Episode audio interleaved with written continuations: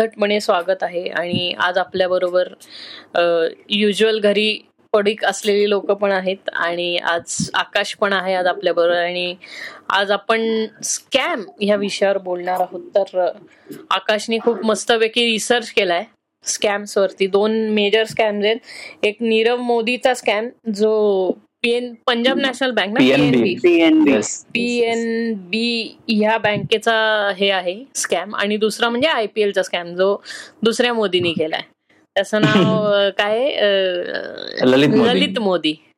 Yes so आज ह्या दोन स्कॅम्स वरती आम्ही बोलणार आहोत. आणि म्हणजे हे जरा कोइन्सिडेन्शियल आहे की नाही की दोन्ही स्कॅम जे आहेत त्या दोघांचं आडनाव मोदी. म्हणजे इट्स नॉट लाईक काही बोलतोय बट जरा कोइन्सिडेन्शियल वाटतं हे इंडिया जेवढी ग्रोथ झाली आहे म्हणजे इंडिया जेवढी ग्रोथ झाली आहे ते लोकांना असं वाटतं की मोदीमुळे झाली आहे तर काही कुठेतरी बॅलन्स करायला हो, पाहिजे. मग काही मोदींनी चोरी सुद्धा केली असं म्हणायचं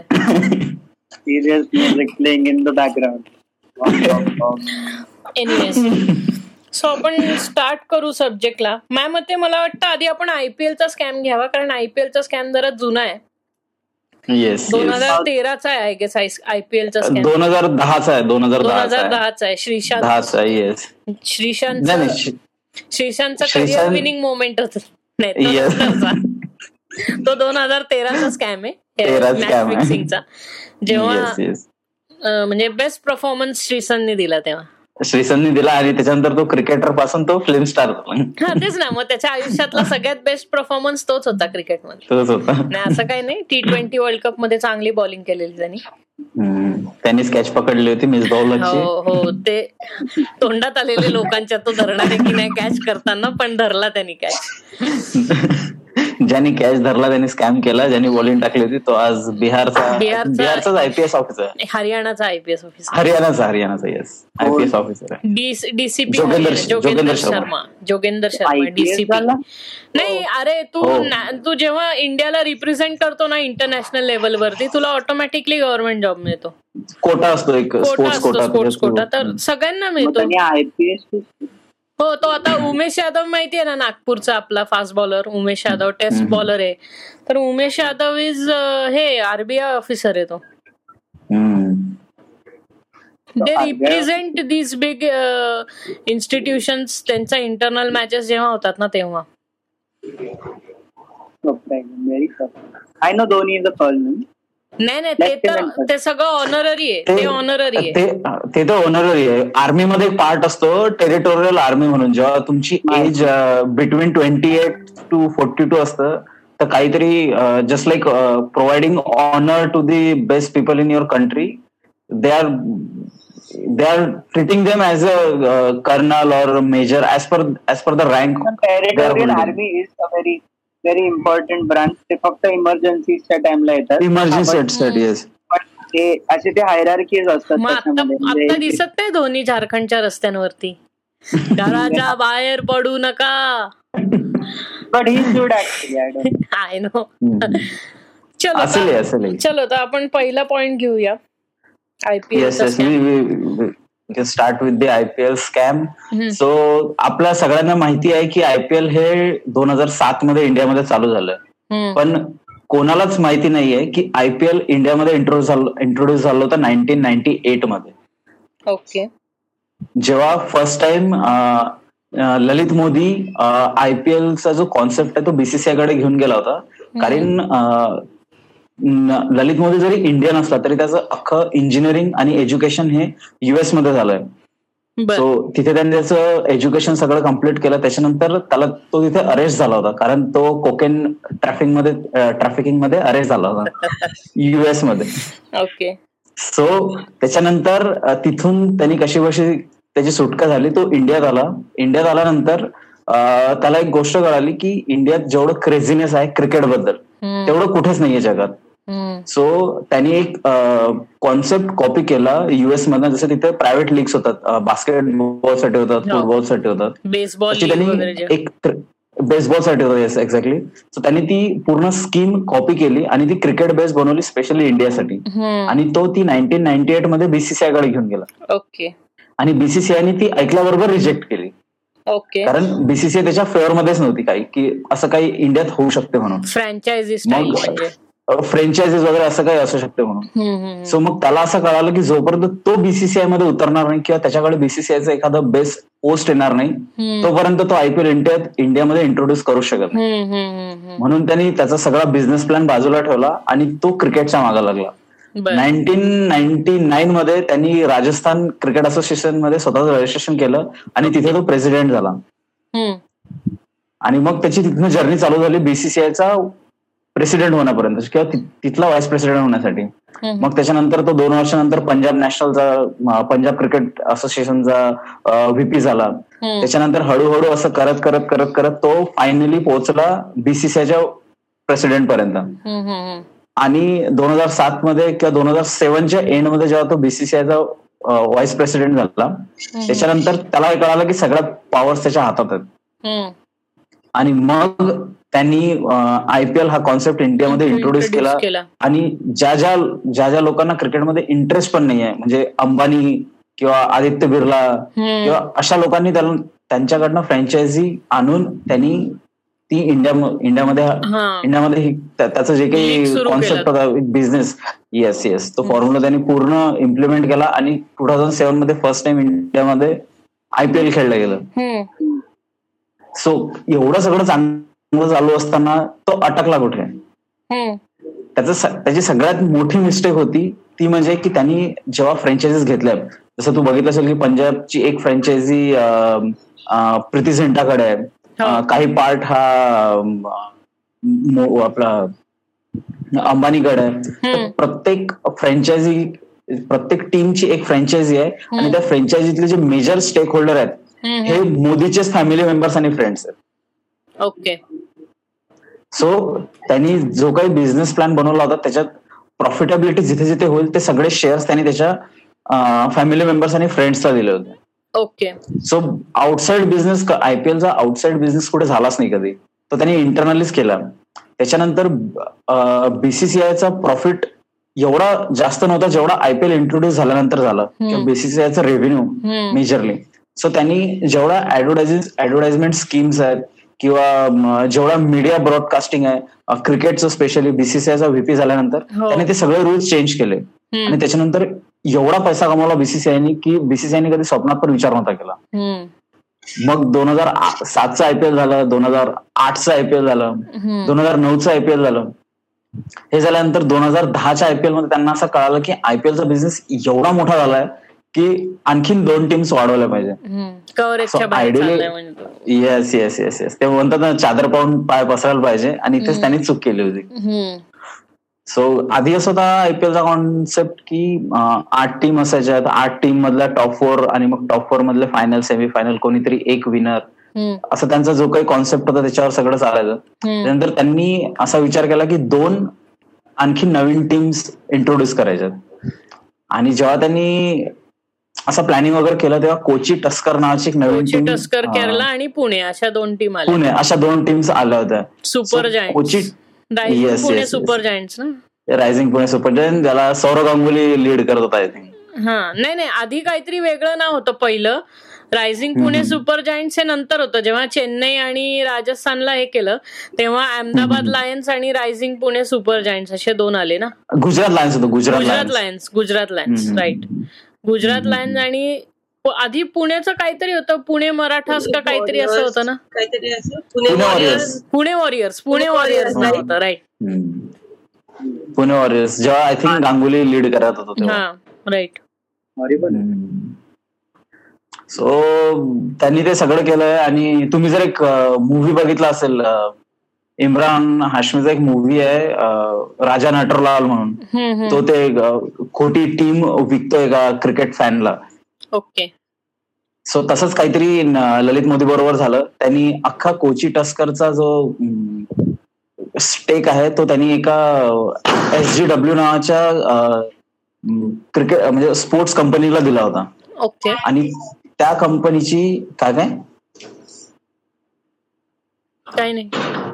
मला वाटलं ताई काहीतरी बोलली. नाही नाही आणि आणि त्याच्यानंतर असं झालं की त्या स्टेक ज्या कंपनीला दिला त्याची को ओनर जी होती ती ती होती सुनंदा पुष्कर.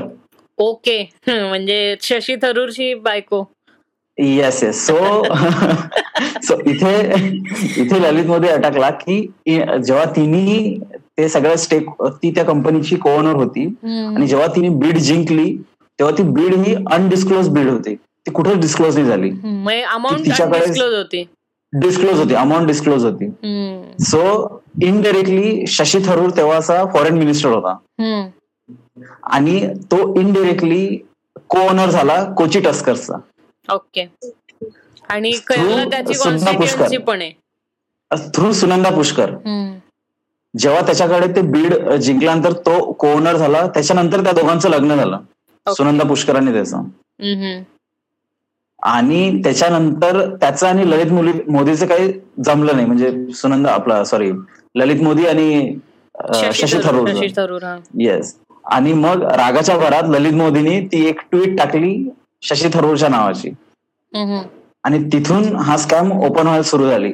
ओपन व्हायला सुरू झाला. मग बीसीसीआयला कळालं की जे इंडियन ऑलरेडी इंडियन पीपल्स आहेत ज्यांच्याकडे. स्टेक नको जायला त्यांच्याकडे स्टेक चाललाय. त्याच्यानंतर हे सगळे स्कॅम आणि अशा खूप साऱ्या केसेस शशी थरूरवर लागल्या आधी. मग त्याला त्याच्या पोझिशनवरून काढण्यात आलं त्याच्यानंतर मग बीसीसीआयने ललित मोदीला आयपीएलच्या चेअरमन मधून काढलं त्याच्यानंतर त्याला बीसीसीआयच्या व्हीपी मधून काढलं. पोझिशनवरून काढलं आणि त्याच्यानंतर जी ईडी आहे आपली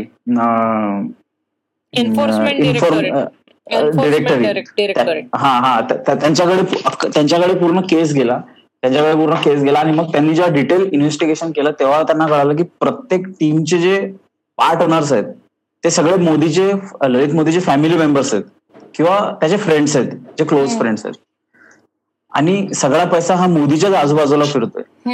सो मोदीने तरी चार वर्ष बिझनेस कसा केला आयपीएलचा इंडियामध्ये. सो त्यांनी जेवढा ब्लॅक मनी कमवला तो सगळा ब्लॅक मनी त्यांनी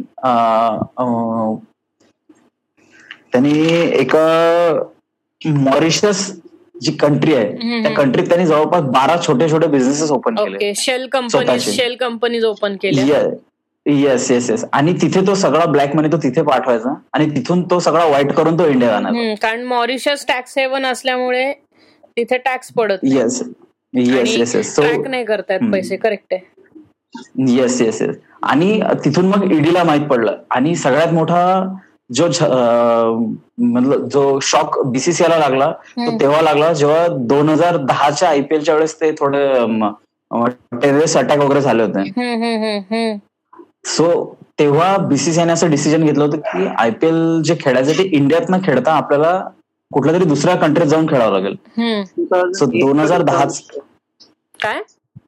Two thousand eight two thousand ten ten ten ten ten दोन हजार दोन हजार दहा. दोन हजार दहाचं. सो दोन हजार दहाचं आयपीएल फिफ्टी पर्सेंट आयपीएल हे आपण साऊथ आफ्रिकेत खेळलो होतो. So so as per the analysis आपल्याला जेवढा साऊथ आफ्रिका क्रिकेट बोर्डला आपल्याला जवळपास two forty three crore pay करायचे होते. ते सगळे ग्राउंड आणि तिथले परमिशन सगळं जे काही लागणार आहे त्याच्यासाठी. सो बीसीसीआयनी एक जी वर्ल्ड स्पोर्ट्स ग्रुप नावाची स्पोर्ट्स टेलिकास्ट कंपनी आहे. त्यांच्याकडे सगळे राईट्स दिले की. तुम्ही डिसाईड करा कोण म्हणजे आयपीएल ब्रॉडकास्ट करेल वगैरे सगळं काही हे ते तेव्हा त्यांनी सोनीला एक ऑफिशियल स्पॉन्सर ठरवलं किंवा. तुम्ही हे सगळं सोनी मॅक्स जिथे लागायचं हा सोनीला सोनीला केलं मग सोनीने सोनी मॅक्सकडे दिलं. सो त्याच्यासाठी सोनीनी त्यांना चारशे पंचवीस करोड पे केले. एक फेलिसिटेशन फीज म्हणून. पण ही जेवढी फी ललित मोदीच्या थ्रू साऊथ आफ्रिकेला गेली याचं कुठंच ट्रान्झॅक्शन नाहीये सो हे जेवढं इंटरनॅशनल ट्रान्झॅक्शन झालं हे विदाऊट आरबीआयच्या परमिशन थ्रू झालं. आरबीआयकडे म्हणजे- कुठला त्याचा रेकॉर्ड नाहीये. म्हणजे इंडियातनं झालं वायर ट्रान्सफर झालं की नाही झालं हेच माहिती नाहीये कोणाला. हे कोणालाच माहिती नाहीये. येस पण ते पैसे साऊथ आफ्रिकेकडे पोहोचलेत. म्हणजे मनी लॉन्डरिंग झालं इन शॉर्ट मनी लॉन्ड्रिंग झालंय. येस येस So, हा-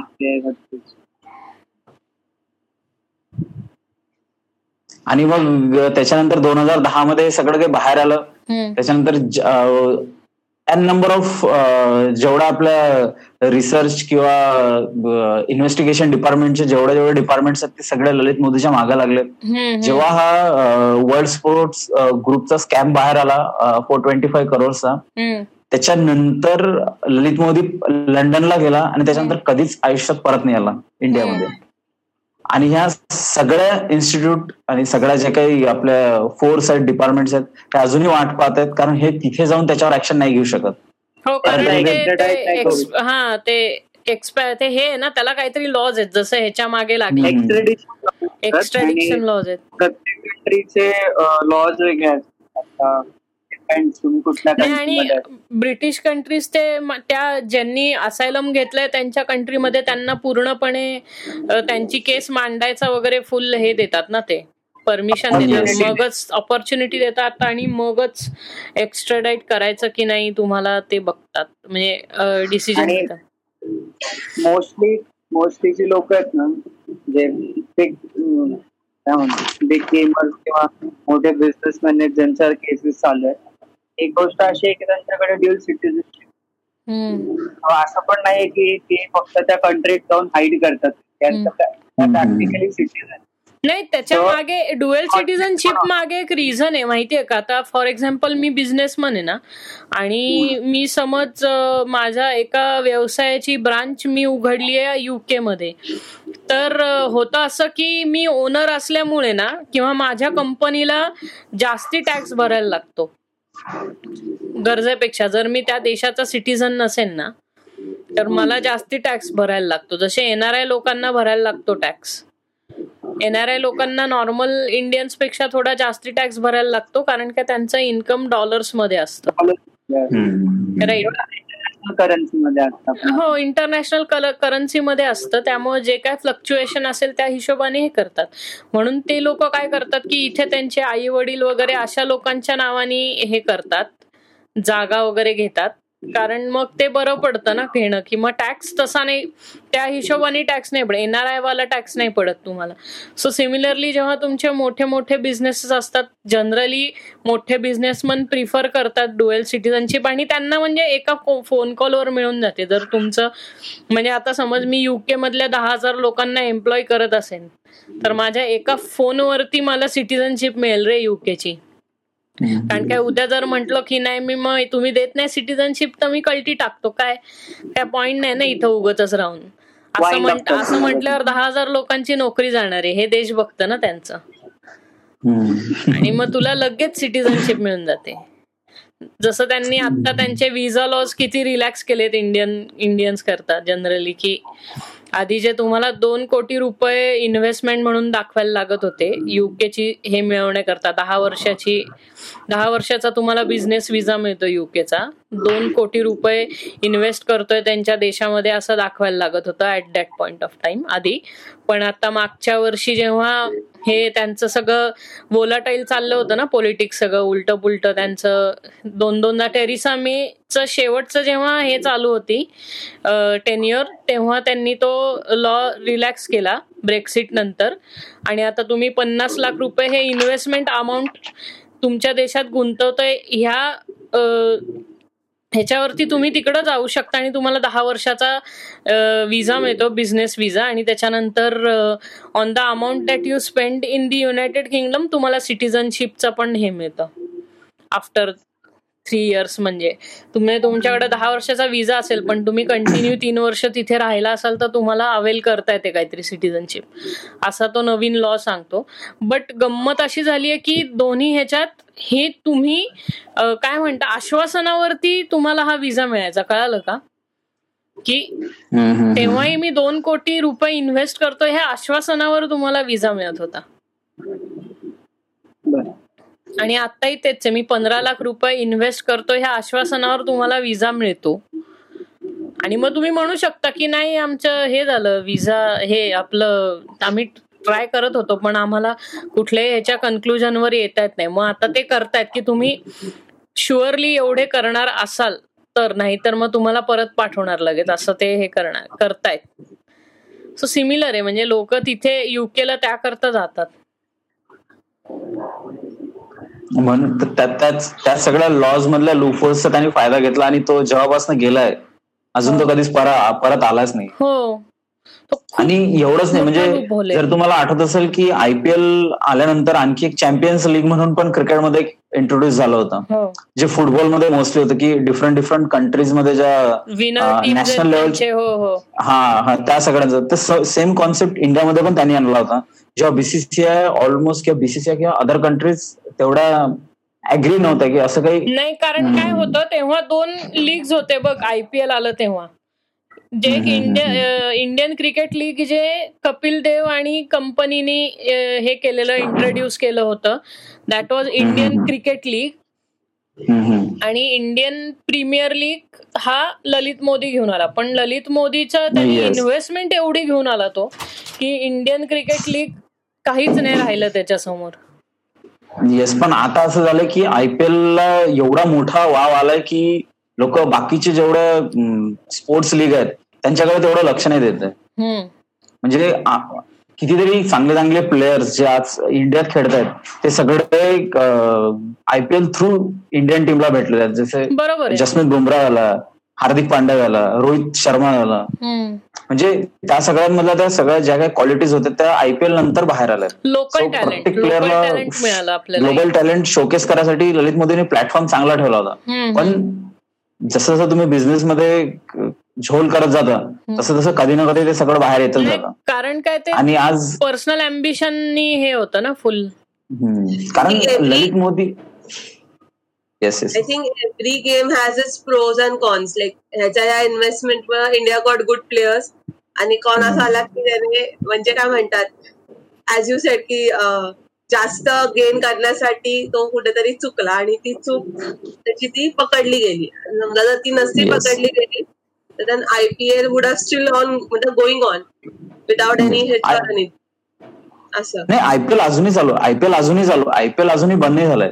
पण आता आयपीएल चे सगळे राईट्स आणि स्पॉन्सरशिप जे काही आहे ते बीसीसीआयकडे आलेली आहे. दॅट इज सेंग ना म्हणजे instead of BCCI Lalit Modi would have still been in picture की जर त्याने ती चूक. नसती केली तर सगळे राईट he- त्याच्याकडेच असते yes he could B the still he could be the vice president of BCCI yes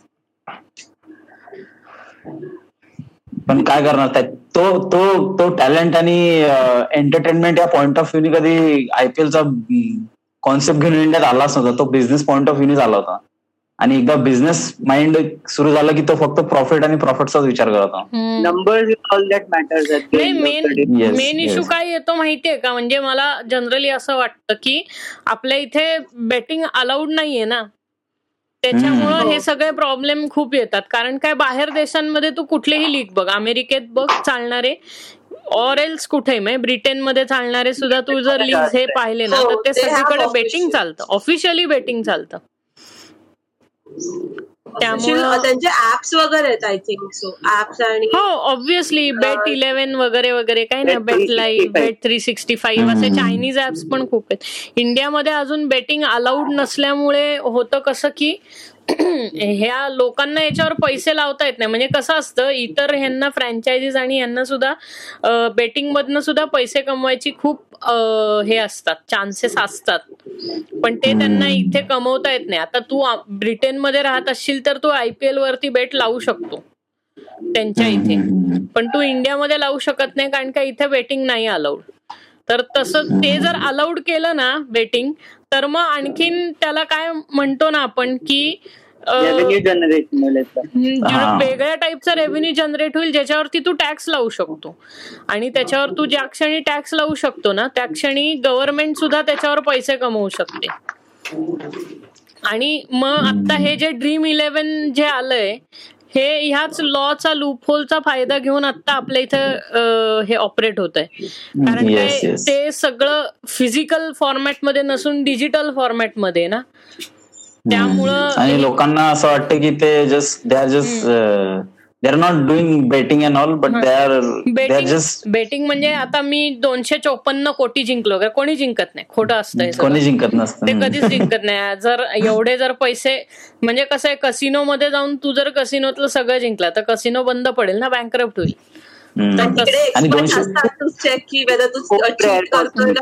आणि काय झालं.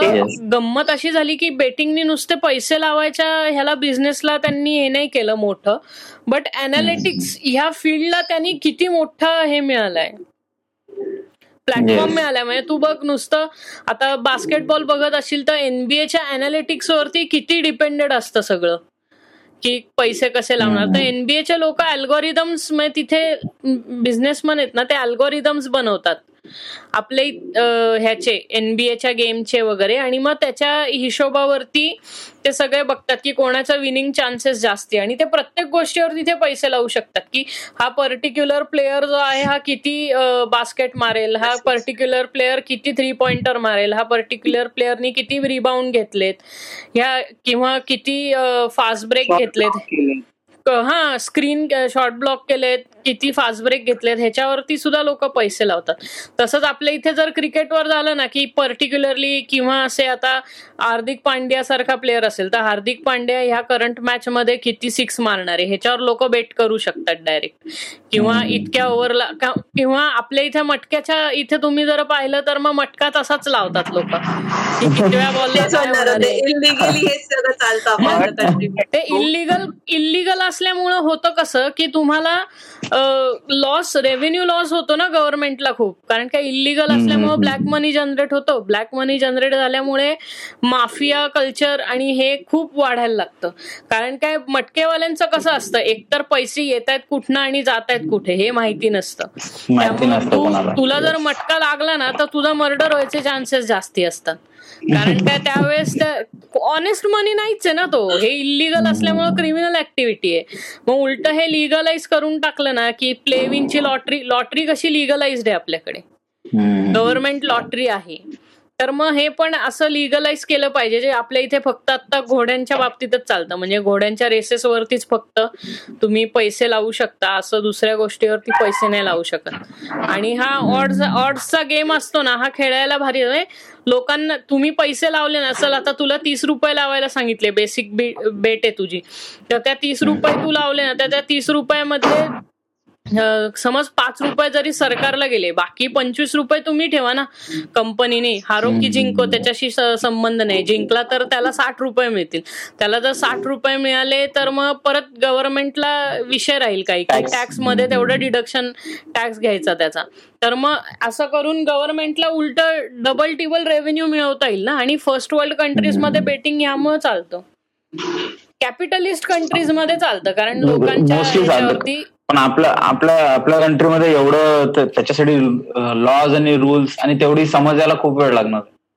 हा. करप्शन करप्शन म्हणजे एवढं आहे ना मी- की मा- माझं त्याच्यामध्ये पण ओके. एक्झॅक्टली एक्झॅक्टली करप्शन एवढं आहे की जेवढ्या लोकांकडे ब्लॅक मनी आहे ना ते सगळं ब्लॅक मनी ते व्हाईट करणार.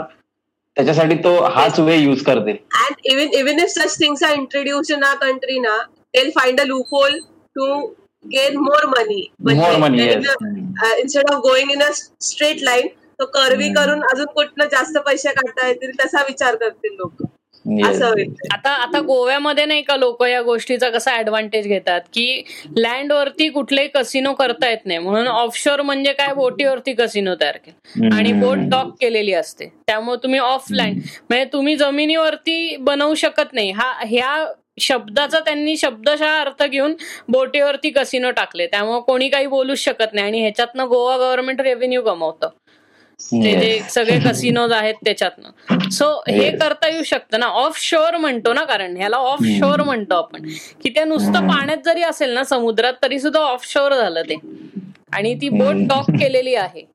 त्यामुळं तो त्या गोष्टीच्या लूपहोलचा फायदा घेतात लोक.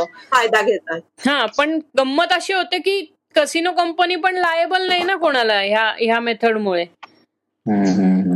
मग तू पकडू नाही शकत ना गॅमलिंग करतायत म्हणून. लिगलही नाहीये आणि इलिगल पण नाहीये. इनलिगलही नाहीये. हा गंमत अशी आहे की तुम्ही जे पैसे जिंकला हारलं ते तिथल्या तिथे घडलं. त्याच्याशी ह्या गव्हर्नमेंटचा संबंध येत नाही काही.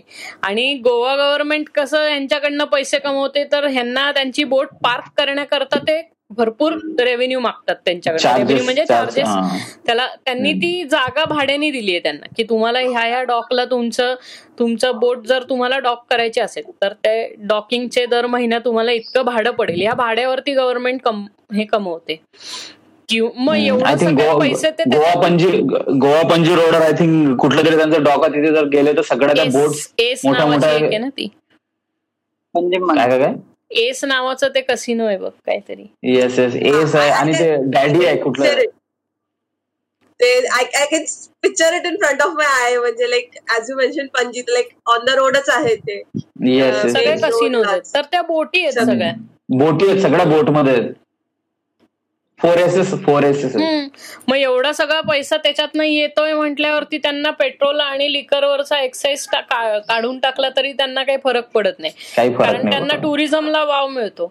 बर तू गोव्यात जाऊन पाहिलं ना तर लिकर इतकं चीप आहे की कोणी रस्त्यावर दारू पिऊन भांडण करताना दिसत नाही. कारण ते इतकं चीप आहे लिकर की लोकांनी फॉर ग्रांटेड घेतलं ना लिकर. लिकर पाहिजे असं आहे ना. आणि तिथे तिथे जे तिथे जे लिकर ट्रान्सपोर्ट होतं किंवा तिथे जे स्पेशली गोव्यासाठी मिळतं तिथल्या लिकरवर बाकायदा प्रिंटेड असतं की sale only in Goa. For sale in Goa not only in Goa it's like कुठल्याही स्टेटमध्ये जाणं आपल्या कंट्रीच्या they have I think we had discuss this in some आता. की तू कुठल्याही स्टेटमध्ये जाणं आपल्या कंट्रीच्या ते त्यांचे काय म्हणतात प्रिंटेड असतात like only in sale in Maharashtra और only in sale in Haryana only for sale only in sale in only sale in Gujarat हा only in sale in Gujarat गंमत अशी त्या गोष्टीची की इंडिया इंडिया इज जी government आहे ते लोकांना खूप माहीत नसतं की what government actually is the Indian government is divided into the union government and the state government state government असतात जे इंडिव्हिज्युअल गव्हर्नमेंट ऍक्ट करतात. आणि त्यांचे लॉज किंवा बाय लॉज ते दुसऱ्या स्टेटपेक्षा डिफर करतात. दॅट इज वाय ते कुठल्या गोष्टीवर लिवाय करतात. ते त्यांच्या हिशोबाने करतात. टॅक्सेस लेव्ही करणं हा गव्हर्नमेंटचा आहे ते पूर्णपणे. ते आहे बट डिसिजन आहे that is the union government state government taxes but नाही जो लॉ असतो ना की मला लिकर वरती टॅक्स हवाय हा युनियन गव्हर्नमेंट लॉ बनवणार. आता याचा बाय लॉ कसा होतो की तो टॅक्स किती लावा? पर्सेंटाईल हे state government percentile state decide करते. आणि Maharashtra in the entire country has the highest highest taxes on liquor in the entire country आणि जी युनियन टेरिटरीज युनियन गव्हर्नमेंटसाठी जी लिकर बनते जे आर्मी कॅन्टीन्समध्ये वगैरे जे मिळते ना स्वस्तात ते स्पेसिफिकली युनियन टेरिटरीज करतात. पण युनियन गव्हर्नमेंटसाठी असते त्याच्यावरती टॅक्सेस सगळ्यात कमी असतात. So that is how the bylaws in India म्हणजे आपल्या गव्हर्नमेंटच्या लॉजमध्ये पण लूप पण आपल्याला म्हणून तर ते. तरफड करतात ना इकडचे दारूची दुकानं चालू करायला. महाराष्ट्राला एक्साईजमध्ये रोजच्या रोज काहीतरी पंधरा पंधरा हजार कोटीचा लॉस होतोय रोजचा. कोटी असं राज ठाकरेचं म्हणणं आहे. त्याच्या ब्ल्यू प्रिंटमध्ये लिहिलंय नाही पण actually being closely associated with the industry father work in the industry for more than forty years I can vouch for that statement की विदिन द लॉकडाऊन मध्ये ऍटलिस्ट नाही म्हटलं तरी तीस थर्टी लाख करोडचं तरी सहज नुकसान झालं असेल कारण जेवढा रेव्हेन्यू जनरेट होतो दिवसाचा यू हॅव नो आयडिया आणि the demand alcohol is like a product that is always in demand it's like petrol म्हणजे एखाद्या अन्नाची किंमत किंवा अन्नाचं अन्नाची डिमांड आहे ना राईस ऑर वीट याची डिमांड पडेल. But alcohol is such a commodity की त्याची demand is always rising it's always going on because it is appreciation value आहे खूप.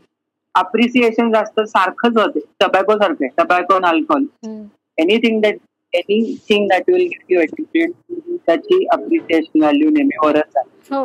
आणि या गोष्टीचा गव्हर्नमेंट फायदा घेतो.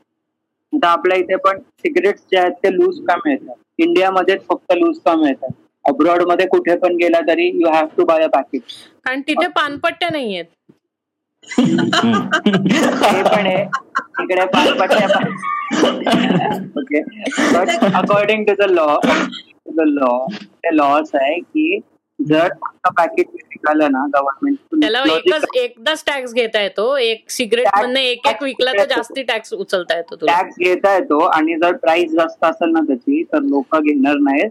आणि त्याचे त्यांचा अजेंडा आहे ना की स्मोकिंग कॉजेस कॅन्सर जे गव्हर्नमेंट दाखवतीये की आम्ही लोकांबद्दल काळजी करतो ते. पण हे जस्टिफाय होतं. की थर्टीन पाऊंडचं जर पॅकेट आहे तर तू विचार करणार मी थर्टीन पाऊंडचं पॅकेट घेण्यापेक्षा सिक्स पाऊंडची. ग्रोसरी घेईन. चौदाशे रुपयाचं जर तुला एक पाकिट पडत असेल सिगरेटचं एकदम लो क्वालिटी नाही वाला. घेणार. तू नाही ना डिटर करणार लोकांना आणि आपल्या इथे किती वीस रुपयाला मिळतं So, आणि हे आता गव्हर्नमेंटला माहिती आहे ह्या गोष्टी. पण गव्हर्नमेंट जर ह्याच्यावरती पण लॉ टाकला ना तर आयटी इंडस्ट्री नाही पण गंमत माहितीये का तुला? स्टेट वाईज सिगरेटचे भाव बदलतायत. बट ते कधी पण एक किंवा दोन रुपयांनी जास्तीत जास्त. हो ना पण अरे जेव्हा एक किंवा दोन रुपयाचा डिफरन्स एका सिगरेटमध्ये येत असेल तर अख्ख्या पॅक वरती त्याचा फरक पडतोच ना. म्हणजे आता कसं आता प्रोहिबिशनच चाललंय पूर्ण. दारू सिगरेट तंबाखू गुटखा कशाचंही प्रोहिबिशन चाललंय. त्यामुळं वाटेल त्या रेटवरती विकलं जातंय ते.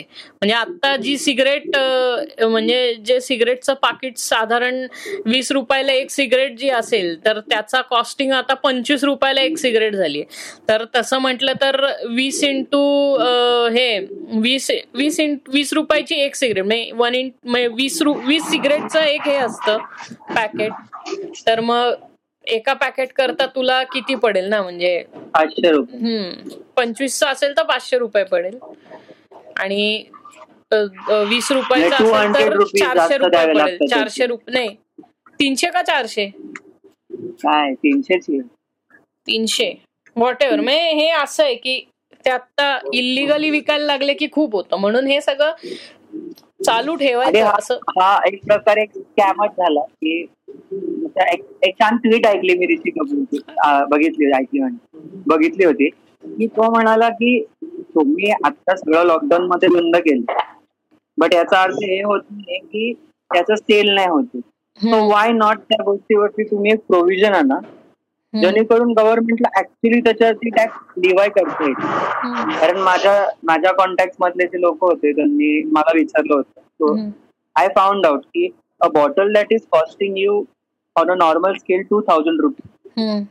of black and white ची जी बॉटल आहे ती या क्षणी मिळते चार हजार रुपयाला.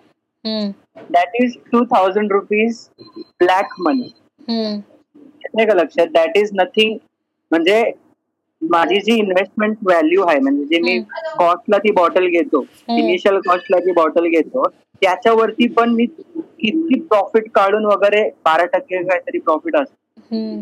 तर दुकानदाराला ती बॉटल दोन हजारला नाही मिळत ना ऑफकोर्स ती त्याला एका कमी किमतीत मिळते. मग तो ती विकतो. ते किराणा मालच्या सामानासारखंच असतं दारू. हो. आता दोन हजार रुपये ब्लॅकमध्ये जातात आणि लोक इतकी डेस्परेट आहेत. की त्यांना दोन काय तीन काय की I just read I just came across की आता दारूची बिल्डिंग होती. म्हणजे तू जर दोन हज़ार म्हणजे तू जर चार हज़ार रुपये द्यायला तयार आहेस तर त्यांनी का बोलतो की त्याला बॉटल देऊन मी तुला सहा हज़ार रुपयात देतो. दोन लिलाव हजारची- लिलाव चाललाय. ऑप्शन झाल्यावर. चालू आहे आता ऑप्शन्स चालू आहेत आता बॉटल्स लिटरली ऑप्शन्स चालू. पण ह्या सिस्टीम मधली एक गंमत माहितीये का? की हे आहे कसं माहितीये का? आपल्याकडे जेवढी पॉप्युलेशन आहे ना त्या पॉप्युलेशन मधलं खूप कमी पर्सेंटेज लोक हे ऍक्च्युली टॅक्सेस भरतात. तर मग तो जो लॉस इन टॅक्स आहे कारण काय आपल्या इथे लोकांकडे बँक अकाउंटच नाहीये तर तू इन्कम टॅक्स भरणार हे कुठनं एक्सपेक्ट करतो? इतक्या कमी लोकांचे ज्या लोकांचे मजूर लोक आहेत ज्यांचं डे टू डे कॅशवरती त्यांचं हे चालतं. तर तिथे कुठं कॅश डिपॉझिट झाली आणि स्पेंड झाली वगैरे हे असतं. म्हणजे सकाळी केलेल्या कामावरती त्यांना जी कॅश मिळते त्याचं संध्याकाळपर्यंत त्यांनी खरेदी करून मोकळे झाले असतात आणि दुसऱ्या दिवशी येणाऱ्या कॅशवरती ते डिपेंडेड असतात. तर ही लोक इन्कम टॅक्स कधी भरणार आहेत ना? आणि त्यांना काय माहिती? त्यांचं इन्कम ब्रॅकेट काय आहे? ते दारिद्र्य खाली येतात वर येतात काय? त्यांना फक्त त्यांच्या क्वार्टरशी पडलेली असते. तर ब्युरोक्रेसी कशी वर्क करते? की इथं जे लॉस झालेले पैसे असतात त्यांना माहितीये की हा गरीब माणूस देशी दारू पिणार. म्हणजे त्यांनी एक. पर्सेंटाईल काढलेलं आहे या गोष्टीचं की इतक्यापैकी गरीब लोक हे जे आहेत हे इतके इतके त्यांची दारूची हे घेतात. म्हणून मग लिगलाइज्ड आपल्या इथं देशी दारूची दुकानं येतात. जिथे विकत घेतलेल्या दारूवरती त्यांना टॅक्स भरायला लागतो. मग इनडायरेक्टली हा झालेला लॉस जो असतो टॅक्समध्ये तो इथे कन्वर्ट करतात ते इन्कम टॅक्समध्ये हे लोक दॅट इज कॉल्ड म्हणजे- हुशारी आहे ती. ह्याला ब्युरोक्रेसीचं ब्रेन्स म्हणतात की इकडं इथं जर लॉस होतोय तर तो कॉम्पन्सेट कसा करायचा टॅक्सेशन मधनं? पेट्रोल तुला भरायलाच लागणार. हातावरती पोट जरी असेल तुझं छोटी ऍक्टिवा असेल तुझ्याकडे पेट्रोल तुला भरायलाच लागणार. मग पेट्रोलवरती एक्साईज वाढवायचा. का? कारण टॅक्स कमी भरतायत लोक.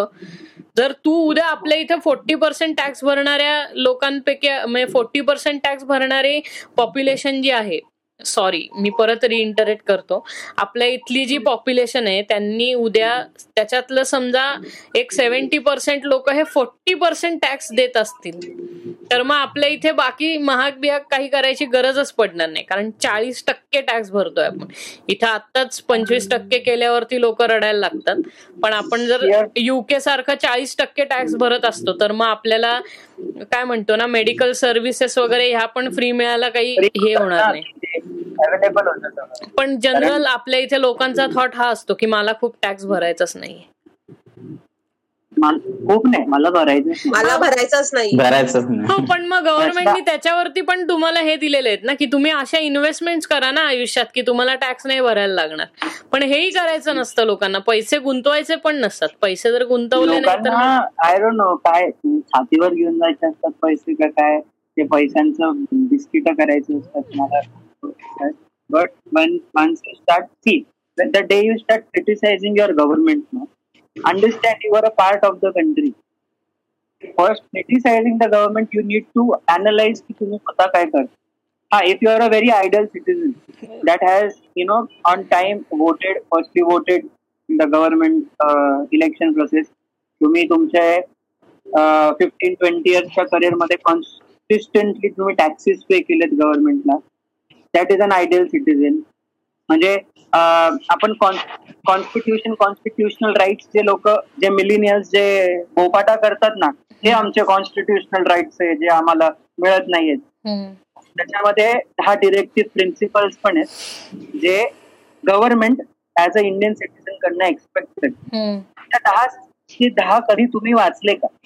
हे दहा डिरेक्टिव्ह प्रिन्सिपल्स आहेत. तुम्ही तिघांनी जरी वाचलेत का आतापर्यंत कधी इंडियन गव्हर्नमेंटनी हे स्टेट केलेलं आहे की जर आम्ही India is a welfare state country in well state इथं कंट्री म्हणून रेफर होतं. India is a welfare state जे सारखं लोकांच्या हित या गोष्टी करतात हिता पण करता हिता करतात जे कॉन्स्टिट्युशनल रूल्स जे अप्लाय केले आहेत for the welfare of the Indian people the government expects you to do ten thing त्यांनी दहाच लॉज मांडलेत. इन रिटर्न इन रिटर्न आणि कॉन्स्टिट्युशनल तुम्हाला इतक्या इतके राईट प्रोव्हाइड करतात. तुम्ही इतका बोबाटा करता इतका बोबाटा करता कंट्रीला अख्खा तुथडा करून टाकता कंट्रीच्या गव्हर्नमेंटला कुठली पण असो काँग्रेस असो किंवा बीजेपी असो it doesn't matter party does not political party matter नाही करत. पॉलिटिक्स मॅटरच करत नाही. भारत ऐसा और ऐसा ही रहेगा. माझ्या कंट्रीमध्ये कधी सुधारणा होणारच नाही. हे असं ना जगभर पसरवायचं पहिली गोष्ट. आणि असं पॉलिटिकल ज्ञान घडायचं की एकदम म्हणजे हे लोक जवाहरलाल नेहरूचे असिस्टंट वगैरे. किंवा एकदम मोठे डिप्लोमॅट फर्स्ट तुम्ही अनालाइज करा. तुम्ही टॅक्सीजनी का होतं? की का गव्हर्नमेंट सांगते टॅक्सेस भरा टॅक्सेस भरा? कारण India is not a capitalist country India is not a communist country India is a democratic country working toward the welfare of the people आपण ज्यावेळेस तुम्ही ज्यावेळेस नॉर्थवर्ड बाउंड ट्रॅव्हलिंग किंवा साऊथवर्ड बाउंड ट्रॅव्हल करता आपल्या कंट्रीमध्ये सिटीज पण टिअर वाईज डिवायडेड आहे tier one tier two tier three आपण प्रिप्रेस आपण टिअर वन सिटी मध्ये राहतो. पण आपण दुसऱ्या क्षणी ज्यावेळेस टिअर टू सिटी किंवा टिअर थ्री सिटी जातो आपल्याला असं वाटतं हा काय फालतू पण this is not my country आणि तुम्हाला वाटतं? की ओ शिट कसली घाण कशी माझी? अहो पण ज्यावेळेस हा विचार करताना त्यावेळेस हे पण करा की ते गव्हर्नमेंट ऍक्च्युली काम करते तुम्ही जे सेव्हन्टी इयर्स बघताय ना जर तुम्ही बाकीचे थर्ड वर्ल्ड कंट्रीजला अनालाइज केला ना the growth of India has been unprecedented unprecedented in the field तुम्ही फील्ड चूज करा and India has progress in that particular recently i have become a lot patriotic towards my country because i started realizing ki what government actually does. Science research मध्ये पुढे चालली आहे. किंवा banking सिस्टममध्ये of course scams scams होतात. But मी तू मगाशी बोललास की तू पीएनबी स्कॅमबद्दल पण बोलणार. मला हा पॉइंट कंप्लीट करू दे मग आपण त्याच्याबद्दल बोलू नक्की. तर स्कॅम स्कॅम स्कॅम स्कॅम इंडियामध्ये सगळ्यात जास्त स्कॅम होतात अरे हो होतात ना. बट इंडियामध्ये चार गोष्टी चांगल्या पण ज्या तुम्ही दुर्लक्ष करता. एक मोठा स्कॅम आता let's let. Start with the PNB scam as per एवढं मला अंडरस्टँडिंग आहे की त्या स्कॅमबद्दल जसं मी बँकिंग इंडस्ट्रीमध्ये मी शिकतो बँकिंग इंडस्ट्रीमध्ये सो पंजाब नॅशनल बँकनी इन इन लेमन्स टर्म म्हणजे इन सिंपल टर्म्स अकाउंट होल्डर्सचे पैसे अं, नीरव मोदीला ऍज लार्ज लोन्स हे केले दिले. बरोबर ना? नाही नाही. हा. त्याला. मी मी तेच म्हणतोय की पीएनबीचा स्कॅम त्याला आधी अख्खा सांगू दे मग काय रेव्हलेशन अच्छा. होईल त्याच्यावरनं कळेल आपल्याला. सांगतोय तू जरा डिटेल मध्ये सांग. मग मी कोरिलेट. हा मग तेच म्हणलं की त्यालाच तो अख्खा सांगू दे. मग आपल्याला बघू आपल्याला त्याच्यातलं काय माहिती आणि काय नाही. ओके सो पीएनबीचा स्कॅम हा दोन हजार अकरा पासून स्टार्ट झाला होता. अ, नीरव मोदी आणि त्याची अख्खी फॅमिली त्यांनी तो केला होता. पण मेजर जर तुम्ही इन डिटेल मध्ये थोडं रिसर्च केल्यानंतर असं कळालं की त्या स्कॅमच्या मागे सगळ्यात मोठी चूक ही बँकेची होती नीरव मोदीपेक्षाही. कारण त्यांनी तिथल्या त्या लूफोल्सचा वापर करण्याआधीच बँकेने ते लूफोल्स त्याच्यासाठी क्रिएट करून ठेवले होते. सो हा स्कॅम सगळ्यात आधी बाहेर तेव्हा आला जेव्हा त्या ज्या पीएनबीच्या बँक एम्प्लॉई सोबत कॉर्पोरेट कॉर्पोरेट करून नीरव मोदी तो बिझनेस करत होता ते सगळे रिटायर्ड झाले.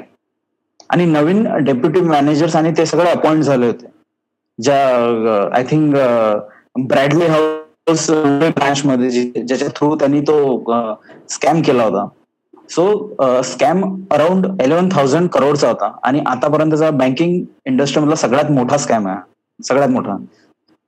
सो uh, नीरव मोदी काय करायचा? नीरव मोदी uh, जे पण डायमंडची uh, तो जेवढं पण डायमंडमध्ये तो ट्रान्झॅक्शन करायचा त्याच्यासाठी त्याला आउटसाइड इंडियाचे जेवढे पण डायमंड डीलर्स आहेत त्यांना त्याला पे करायचं होतं. सो तेवढे पैसे त्याच्याकडे नव्हते. So there is a term called as buyer's credit in banking system so Nirav Modi काय करायचा? नीरव मोदी पीएनबी कडे जायचा आणि त्यांना सांगायचं की तुम्ही माझ्यासाठी बायर्स क्रेडिट परचेस करा. सो जेव्हा ते बायर्स क्रेडिट त्याला इश्यू करायचे तेव्हा पीएनबीची ही रिस्पॉन्सिबिलिटी होती की जर नीरव मोदीने उद्या ते पैसे पे नाही केले तर PNB on behalf of Modi ते पैसे पे करेल. ओके म्हणजे इन शॉर्ट असे गॅरेंटर राहिले त्याला. येस येस आणि येस आणि सगळ्यात मोठी गोष्ट अशी आहे की तू उद्या चालून जो थर्ड पार्टी आहे तो पीएन तो कधीच नीरव मोदीवर आरोप नाही लावू शकत. तो कधीच त्याला त्याच्यावर तू केस नाही करू शकत की तू पे नाही केलंय कारण त्याची गॅरंटी ऑलरेडी पीएनबी बँकेने घेतलेली आहे. So PNB is liable to pay if Nirav Modi is going to pay them or not त्यांना त्या टाइम पिरियडमध्ये ते पे करावंच लागणार आहे so so all over international लेवलला जेव्हा सगळे ट्रान्झॅक्शन होत असतात तेव्हा एक स्पेसिफिक अकाउंट बनतं नॉस्ट्रो अकाउंट म्हणून. सो नॉस्ट्रो अकाउंट काय असतं की Indian banks having accounts in bank in banks in other countries so तसेच Punjab national bank Axis bank Allahabad Allahabad bank ह्या सगळ्यांचे नॉस्ट्रो अकाउंट्स होते. आणि जेव्हा हे सगळे लोनसाठी रिक्वेस्ट करतात अदर बँकिंग इन्स्टिट्यूटला तेव्हा ते letter of understanding LUs transfer करतात. सो जेव्हा येस सो जेव्हा नीरव मोदींनी येलो यू दिला पंजाब नॅशनल बँककडे तेव्हा पंजाब नॅशनल बँकची फर्स्ट रिस्पॉन्सिबिलिटी ही होती की एक सीबीएस नावाची एक सिस्टीम असते कोअर बँकिंग सिस्टीम तुम्ही कुठलंही ट्रान्झॅक्शन केलं इंटरनॅशनल लेवलला किंवा नॅशनल लेवल ते त्या सीबीएसमध्ये ते रेकॉर्ड होतं.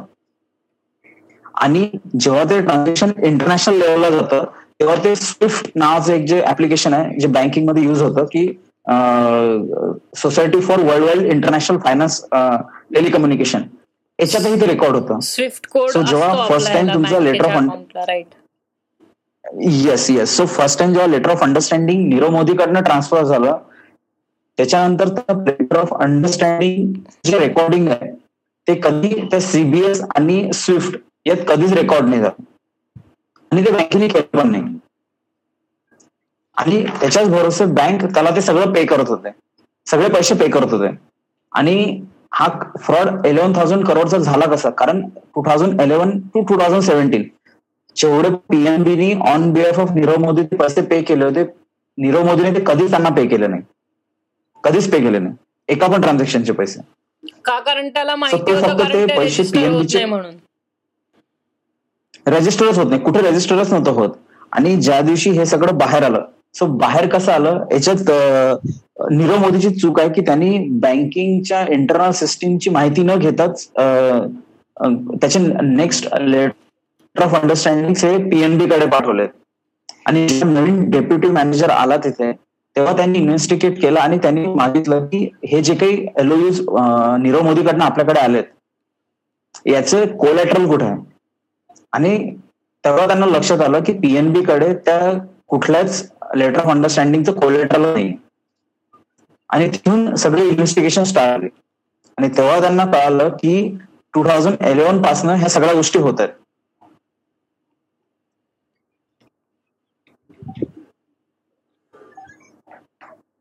So, इथे सो इथे बिफोर द डिस्कशन मी एक पाच मिनिटासाठी एक्झिट करते कारण की मला चार्जर फाईन करायचा आहे. माझा लॅपटॉप शटडाऊन होणार आहे. So I just join you Yes, guys yes, back in next. Ten minutes okay bye uh, yes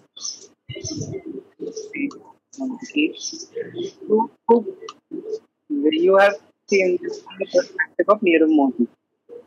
Now I'll tell you from yes perspective of a person who's, who's closely related to the banking industry.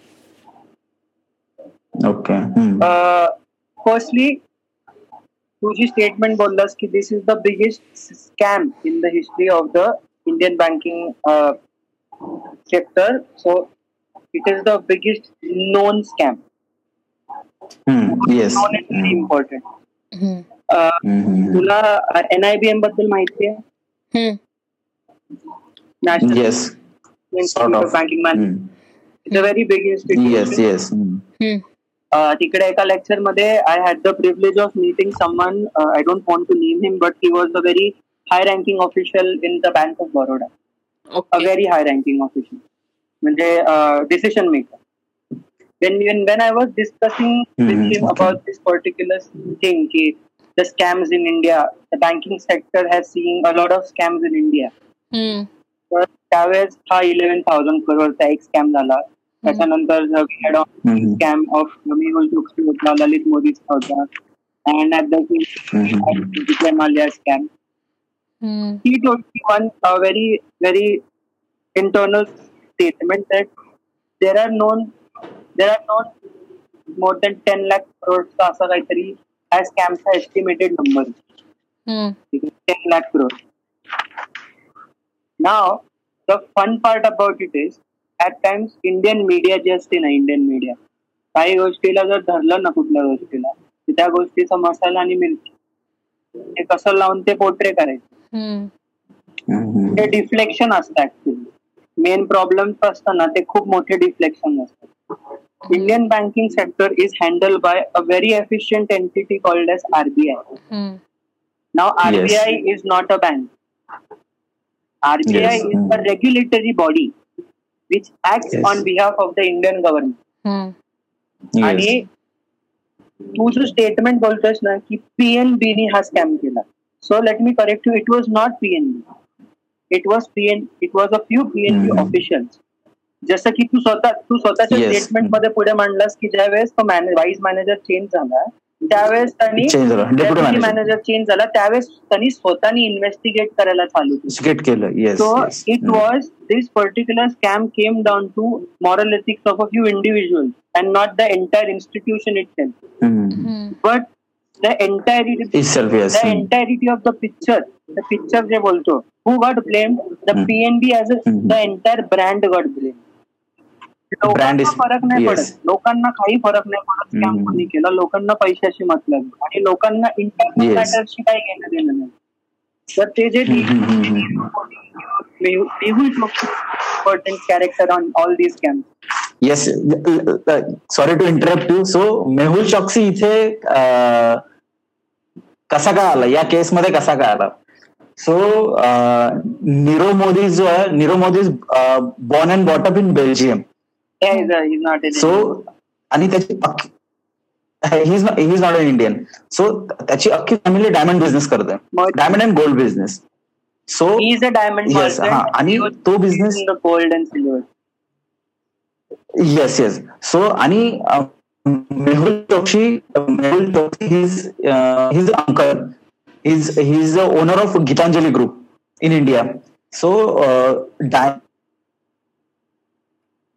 business काय आहे तो कसं चालतो हे सगळं जर त्याला शिकायचं होतं म्हणून त्याच्या फॅमिलीने त्याला इंडियात पाठवलं. आणि तो मेहुल चोक्सीकडे आला. आणि तिथून मेहुल चोक्सी आणि नीरव मोदी या सगळ्यांनी हे सगळं चालू केलं. आणि त्याच्यानंतर जेव्हा यांनी स्वतःची आय थिंक फायरवर्क्स डायमंड्स म्हणून जेव्हा स्वतःची कंपनी चालू केली नीरव मोदीनी त्याच्यानंतर त्या खूप सारे असे इंडियन सेलिब्रिटीज होते किंवा फिल्म स्टार होते जे जे जे त्याला फॉलो करायचे म्हणजे त्या- त्याचे जे काही Nirav Modi started as a luxury brand म्हणजे he was. Diamond designer he was the. कारण त्यांनी तशी तशी इमेज क्रिएट केली होती. आपण मागच्या पॉडकास्ट पर्सिव्ड इमेज आणि रिअल इमेजबद्दल बोललो. जसं. मोदींनी सो एव्हरीबडी वॉन्टेड ते एक असतं ना जर मी आय टी मध्ये काम करतो तर मला गुगलमध्ये काम करायचं. जर मी बँकिंगमध्ये काम करतो तर. मला आयसीआय मध्येच काम करायचं. तसं a person who's a designer or who's a merchant or who's in to making jewellery that person wanted Modi त्यांनी इमेज क्रिएट. केली होती. He was a luxury brand in India yes luxury brand गंमत अशी आहे जर जर तू खूप closely diamond the entire business of diamond जर तू बघितला असेल. it is a known fact that the in, the entire diamond business is the biggest scam in the entire world. कारण. डायमंड मर्चंट किंवा डायमंड ट्रेडर्स जे actually diamond mines मधनं diamond काढतात आहे जर क्वांटिटी ते दाखवतात ना की आम्हाला एवढे डायमंड मिळाले ते always for the actual quantity of the diamond खूप. ब्लड डायमंड नावाचा हो. लिओनार्डो डिकॅप्रियोचा इनसाइड देतो. पाहिलंय पाहिलंय. बट ही जी डिटेल आहे ना yes. Diamond companies diamond hold करतात. आणि इकॉनॉमिक. एक टर्म आहे. जर तू एका कमॉडिटीला होल्ड केलंस ना तर त्याची डिमांड आणि डिमांड तू क्रिएट करतोस.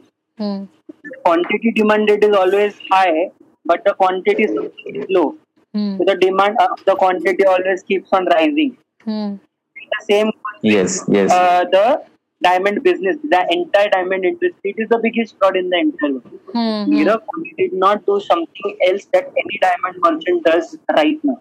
Mm. Okay. He got stuck into a scam. Of course, Tani fraud, Tani fraud kele. Nail mm-hmm. chok fraud kele. Mm-hmm. But it is something that is inculcated in the Indian business environment. Mm. जर तुम्ही closely हा diamond किंवा gold किंवा हा business तुम्ही जर follow करायचा try केला ना जर. तुमचा मित्र सोनार असेल तर तो तुम्हाला घरातल्या धंद्याबद्दल कधी काही सांगणार नाही. विचार मला धंद्याबद्दल सांगा. तो कधी सांगणार नाही तुम्हाला. कारण हे इतकं. इंडियन बिझनेस एन्व्हायरमेंट झालंय ना it is so unregulated it is so unregulated हे जे स्कॅम्सचे जे लूपहोल असतात आणि जेव्हा जेव्हा government tries to implement a particular rule particular काय म्हणतो की law on to a particular industry मग त्यावेळेस हे कम्युनिझममध्ये जातात लोक. आणि मग हे असं हे पोर्ट्रे करतात की हे आमच्या कम्युनिटीच्या अगेन्स्ट अनलॉफुली आणि मग प्रोटेस्ट. होतात. आणि government has no choice but not to implement of law. तर हे हे this is a very very understandable thing की इंडियामध्ये जेवढे स्कॅम्स का होतात आणि युके किंवा युएस असं नाही तिथे स्कॅम्स होत नाही. बट त्यांच्या इथे स्कॅम्स ते हाय रोलर असतात. हाय रोलिंग टेबल्स असतात स्कॅम्स आपल्या इथे स्कॅम्स म्हणजे खालच्या एकदम लोअर बेबी स्टेप्स पासूनच स्कॅम्स चालू होतात. आता इथे येते ideological ideology of a business. की बिझनेस मध्ये आपण तू पण एमबीए केलंयस तर आपल्याला बिझनेस एथिक्स म्हणून एक सब्जेक्ट सब्जेक्ट आहे. पण आज तू इंडस्ट्रीमध्ये काम करतोस तर तू स्वतःला हा प्रश्न विचारू शकतो की बिझनेस एथिक्स शिकल्यानंतर बिझनेस एन्व्हायरमेंटमध्ये बिझनेस एथिक्स किती अप्लाय होत?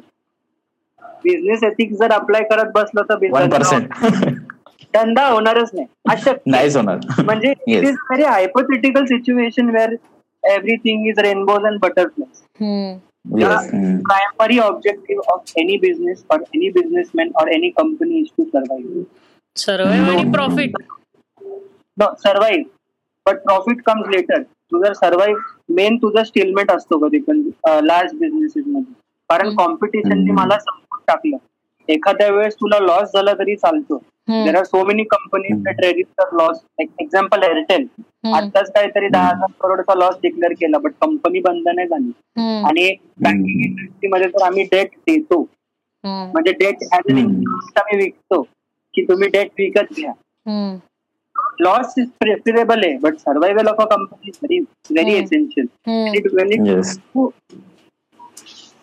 Survival people sleep company sleep आणि आता असं झालंय ना की हे एक लक्षात घ्या हा एक ब्रँड झालाय पीएनबी एक ब्रँड झालाय बट तू जर क्लोजली कुठली इंडस्ट्री किंवा बँकिंग इंडस्ट्रीज घे तू क्लोजली जर हम्म. most known fraud in the banking industry, the biggest scam in the banking industry is the credit. हम्म. Yes. आता मी का आता मी का असं म्हणतो credit card is a scam because they are actually playing with your emotions in a lawful way hmm. आणि ह्यांनी इतका छान रेव्हेन्यू जनरेट होतो इतके छान टॅक्सेस जनरेट होतात. म्हणजे ते गव्हर्नमेंट पण खुश आहे त्या कंपनी पण खुश आहे फक्त जो युजर आहे तो अनहॅपी. जे स्कॅम्स पकडले जातात त्याच्यामध्ये तू एक कॉमन गोष्ट ऑब्झर्व कर. तिथे इंडियन गव्हर्नमेंटचा किंवा कुठल्याही गव्हर्नमेंटचा सेंटिमेंट हर्ट झालेला असतो. यांनी मला धोका दिला. आणि इंडियन कुठलीही government tax as like that म्हणजे विजय माल्याबद्दल जे झालंय ते हा. बोलतोयस तू की इगो हर्ट केला गव्हर्नमेंटचा त्यांनी.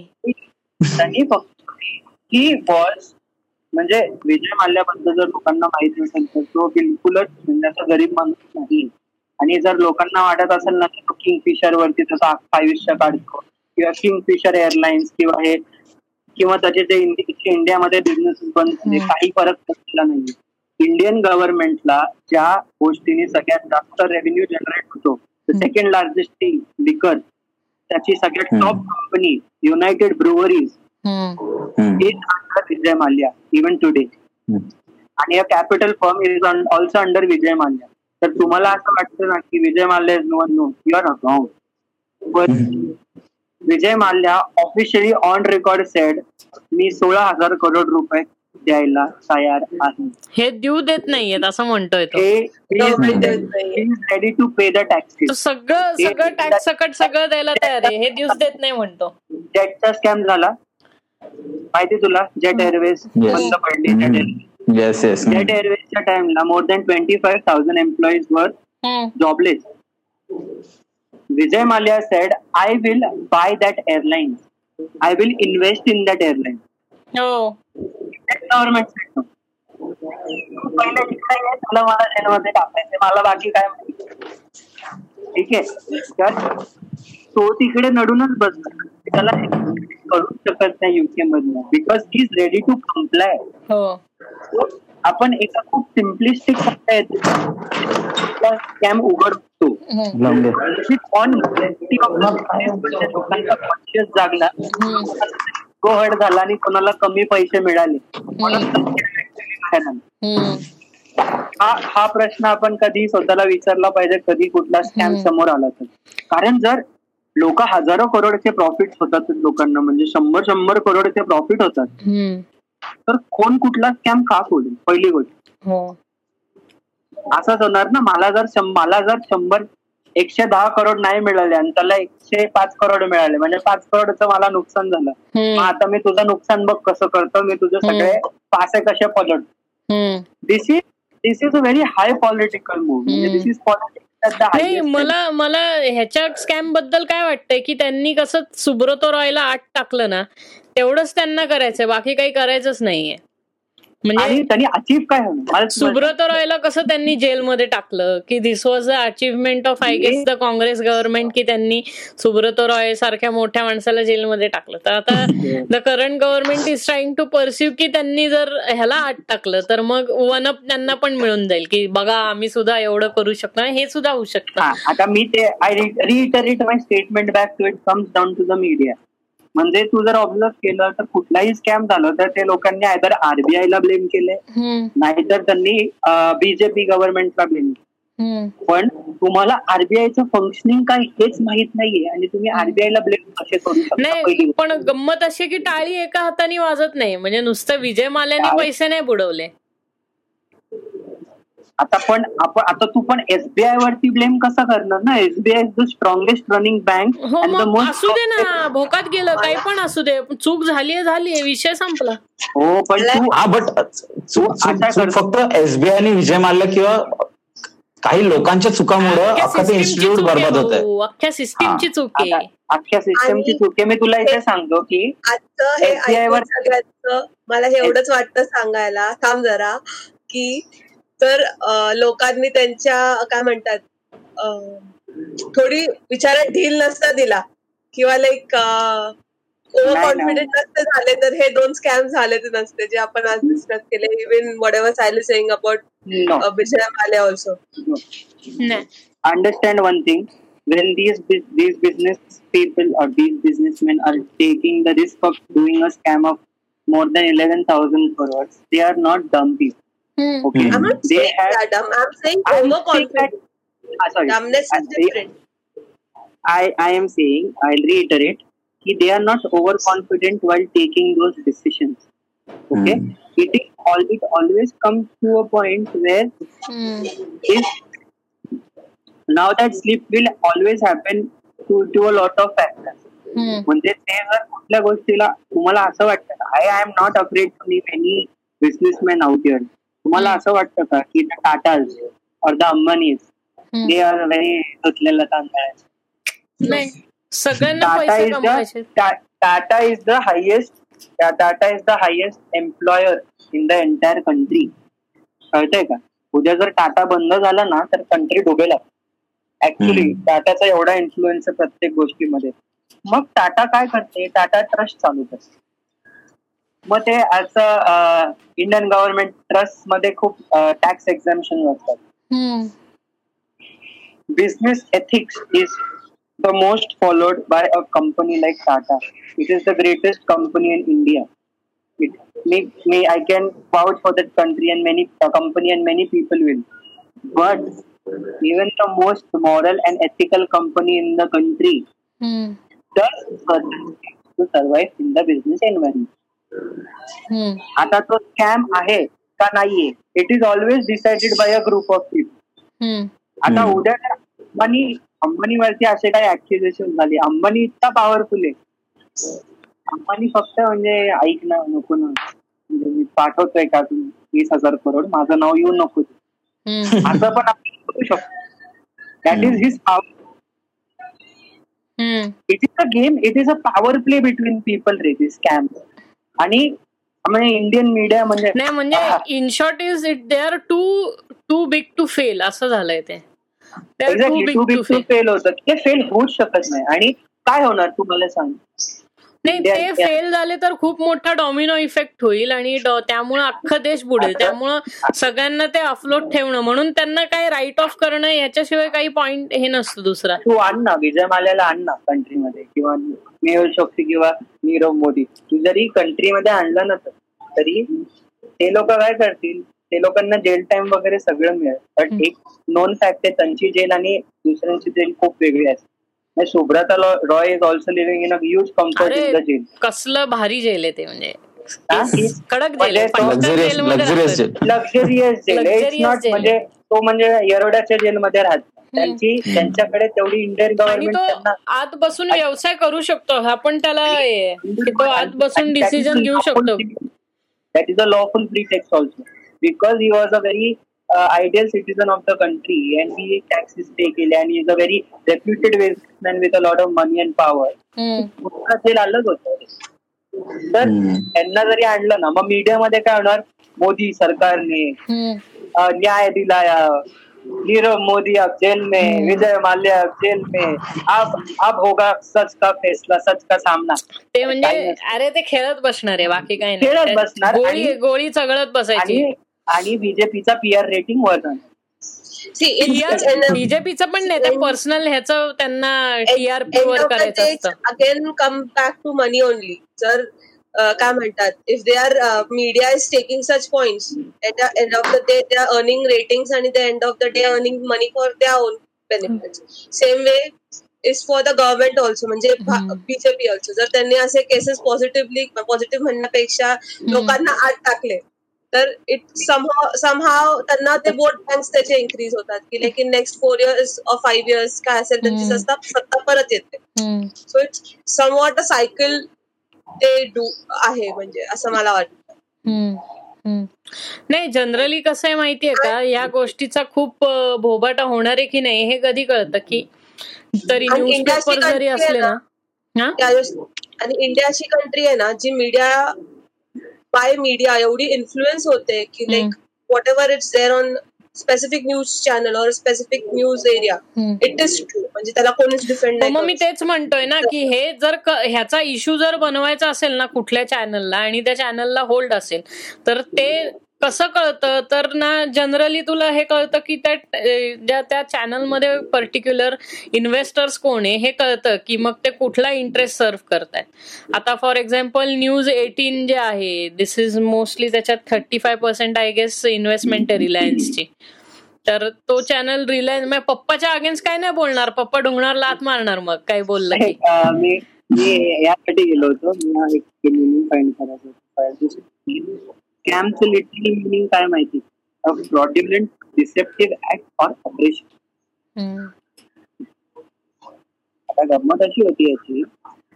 What is fraudulent what is deceptive act what is operation जर तू जर एका कंपनी आता हा तेच म्हणत होता ना त्या कंपनीचं तू त्या कंपनीशी जर असोसिएटेड. से फॉर एक्झाम्पल पण आपण जो एफ एम सी ची कंपनी हम्म. आणि मी पब्लिकली ट्रेडेड मी काहीतरी असं इंटरनली केलंय दॅट इज फ्रॉड्युलंट और that is not very rightful hmm. But it is not that harmful also म्हणजे खूप असं लोक स्वतःचा जीव वगैरे घेणार नाही. आणि त्या कंपनीचे शेअर जर वरती गेले शेअर हम्म. आणि it is the highest traded company in the entire share market. मग या शेअर या या फ्रॉडमुळे मॅक्सिमम लोकांचा प्रॉफिट होणार. हो. मॅक्सिमम लोकांना त्याचा आउटपुट मिळणार. मग अंडे फ्रॉड कधी बाहेर येणार का? नाही ज्या ज्या गोष्टींनी जनतेचा फायदा होतो ते फ्रॉड कधी बाहेर येत नाही. त्या गोष्टीने त्या गोष्टीचा फायदा होतो. कधीच बाहेर येत नाही. Is the ultimate truth about scam there are so many scam so many scam like Darshan it's a very sensitive topic but short मध्ये सांगतो की there is a video about the scam of an NRC जसं ही आताची government ही खूप bold आहे ते direct बोलतात आम्ही करतो हम्म.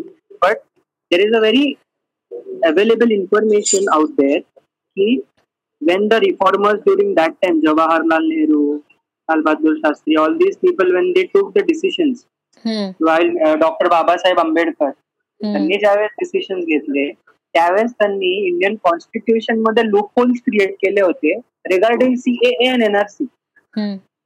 मला दाखवला होता हा व्हिडिओ जर तुला आठवत असेल हो ड्रॅगन्सला आपण बसलो होतो. तर मी थोडं रिसर्च केलं त्याच्याबद्दल आणि इट वॉज ऍक्च्युली ट्रू की यांनी नॉन मुस्लिम करता जे प्रोव्हिजन हे केले ना आत्ताच्या government the same provision in the same manner but the word for different were inculcated into the constitution by the forefathers of our constitution now that scam was a profitable on a very large scale and that duration or that time the situation of the country was delicate त्या डिसिशननी country progress झाली हम्म. So, will you call that a scam or will you call that a progressive move? हम्म. ती robin hood move झाली ना रे त्यांनी सगळ्यांचा. फायदा झाला त्यामुळे ते काही नाही बोलले scam, a scam ज्यांनी सगळ्यांचा कधी फायदा होतो is not a scam but a. Scam जास्त लोकांचा लॉस होतो तो स्कॅम होता तो स्कॅम होतो आणि यू शुड ऑलवेज रिअलाइज की it always comes down to individual morals and ethical issues hmm, असं नाहीये की त्यांना माहीत नसतं की लोकांना ते काय करतात. आता पीएनबीच्या ऑफिशियल्सला पण माहिती होतं की ते लूप होल्स कुठे आहेत. त्यांनी ते एक्सप्लोर. करायचे. बट पीएन मी ऍज अ पीएनबी जेवढं मी रिसर्च केलं होतं ऍज अ पीएनबी ला मी खूप रिस्पॉन्सिबल मानतो प्रत्येक स्कॅमसाठी कारण मी जेवढं जेवढं रिसर्च केलं ना two thousand after two thousand thirteen PNB is a part of more than three hundred and fifty scams without. Without adding without adding Nirav Modi scam. मग ह्यांनी हे हे होतं की it is about the company culture आणि म्हणजे. PNB is Pirates of the Caribbean झालं रे हो ना So exact number is uh, as per the RTI in last five years PNB was a Right. part of I like- 389. I last you एक second थांब ना त्याला complete तर करू दे So as per RTI in last five years PNB was a part of 389 fraud cases and it worth 6,500 crores. मला ऐकून नाही आलं मला हा हे ऐकायला आलं का नाही म्हणून तर मी थ्री बोललो eighty scam cases PNB is a part of 389 fraud cases हा which is worth of 605 6,500 crores.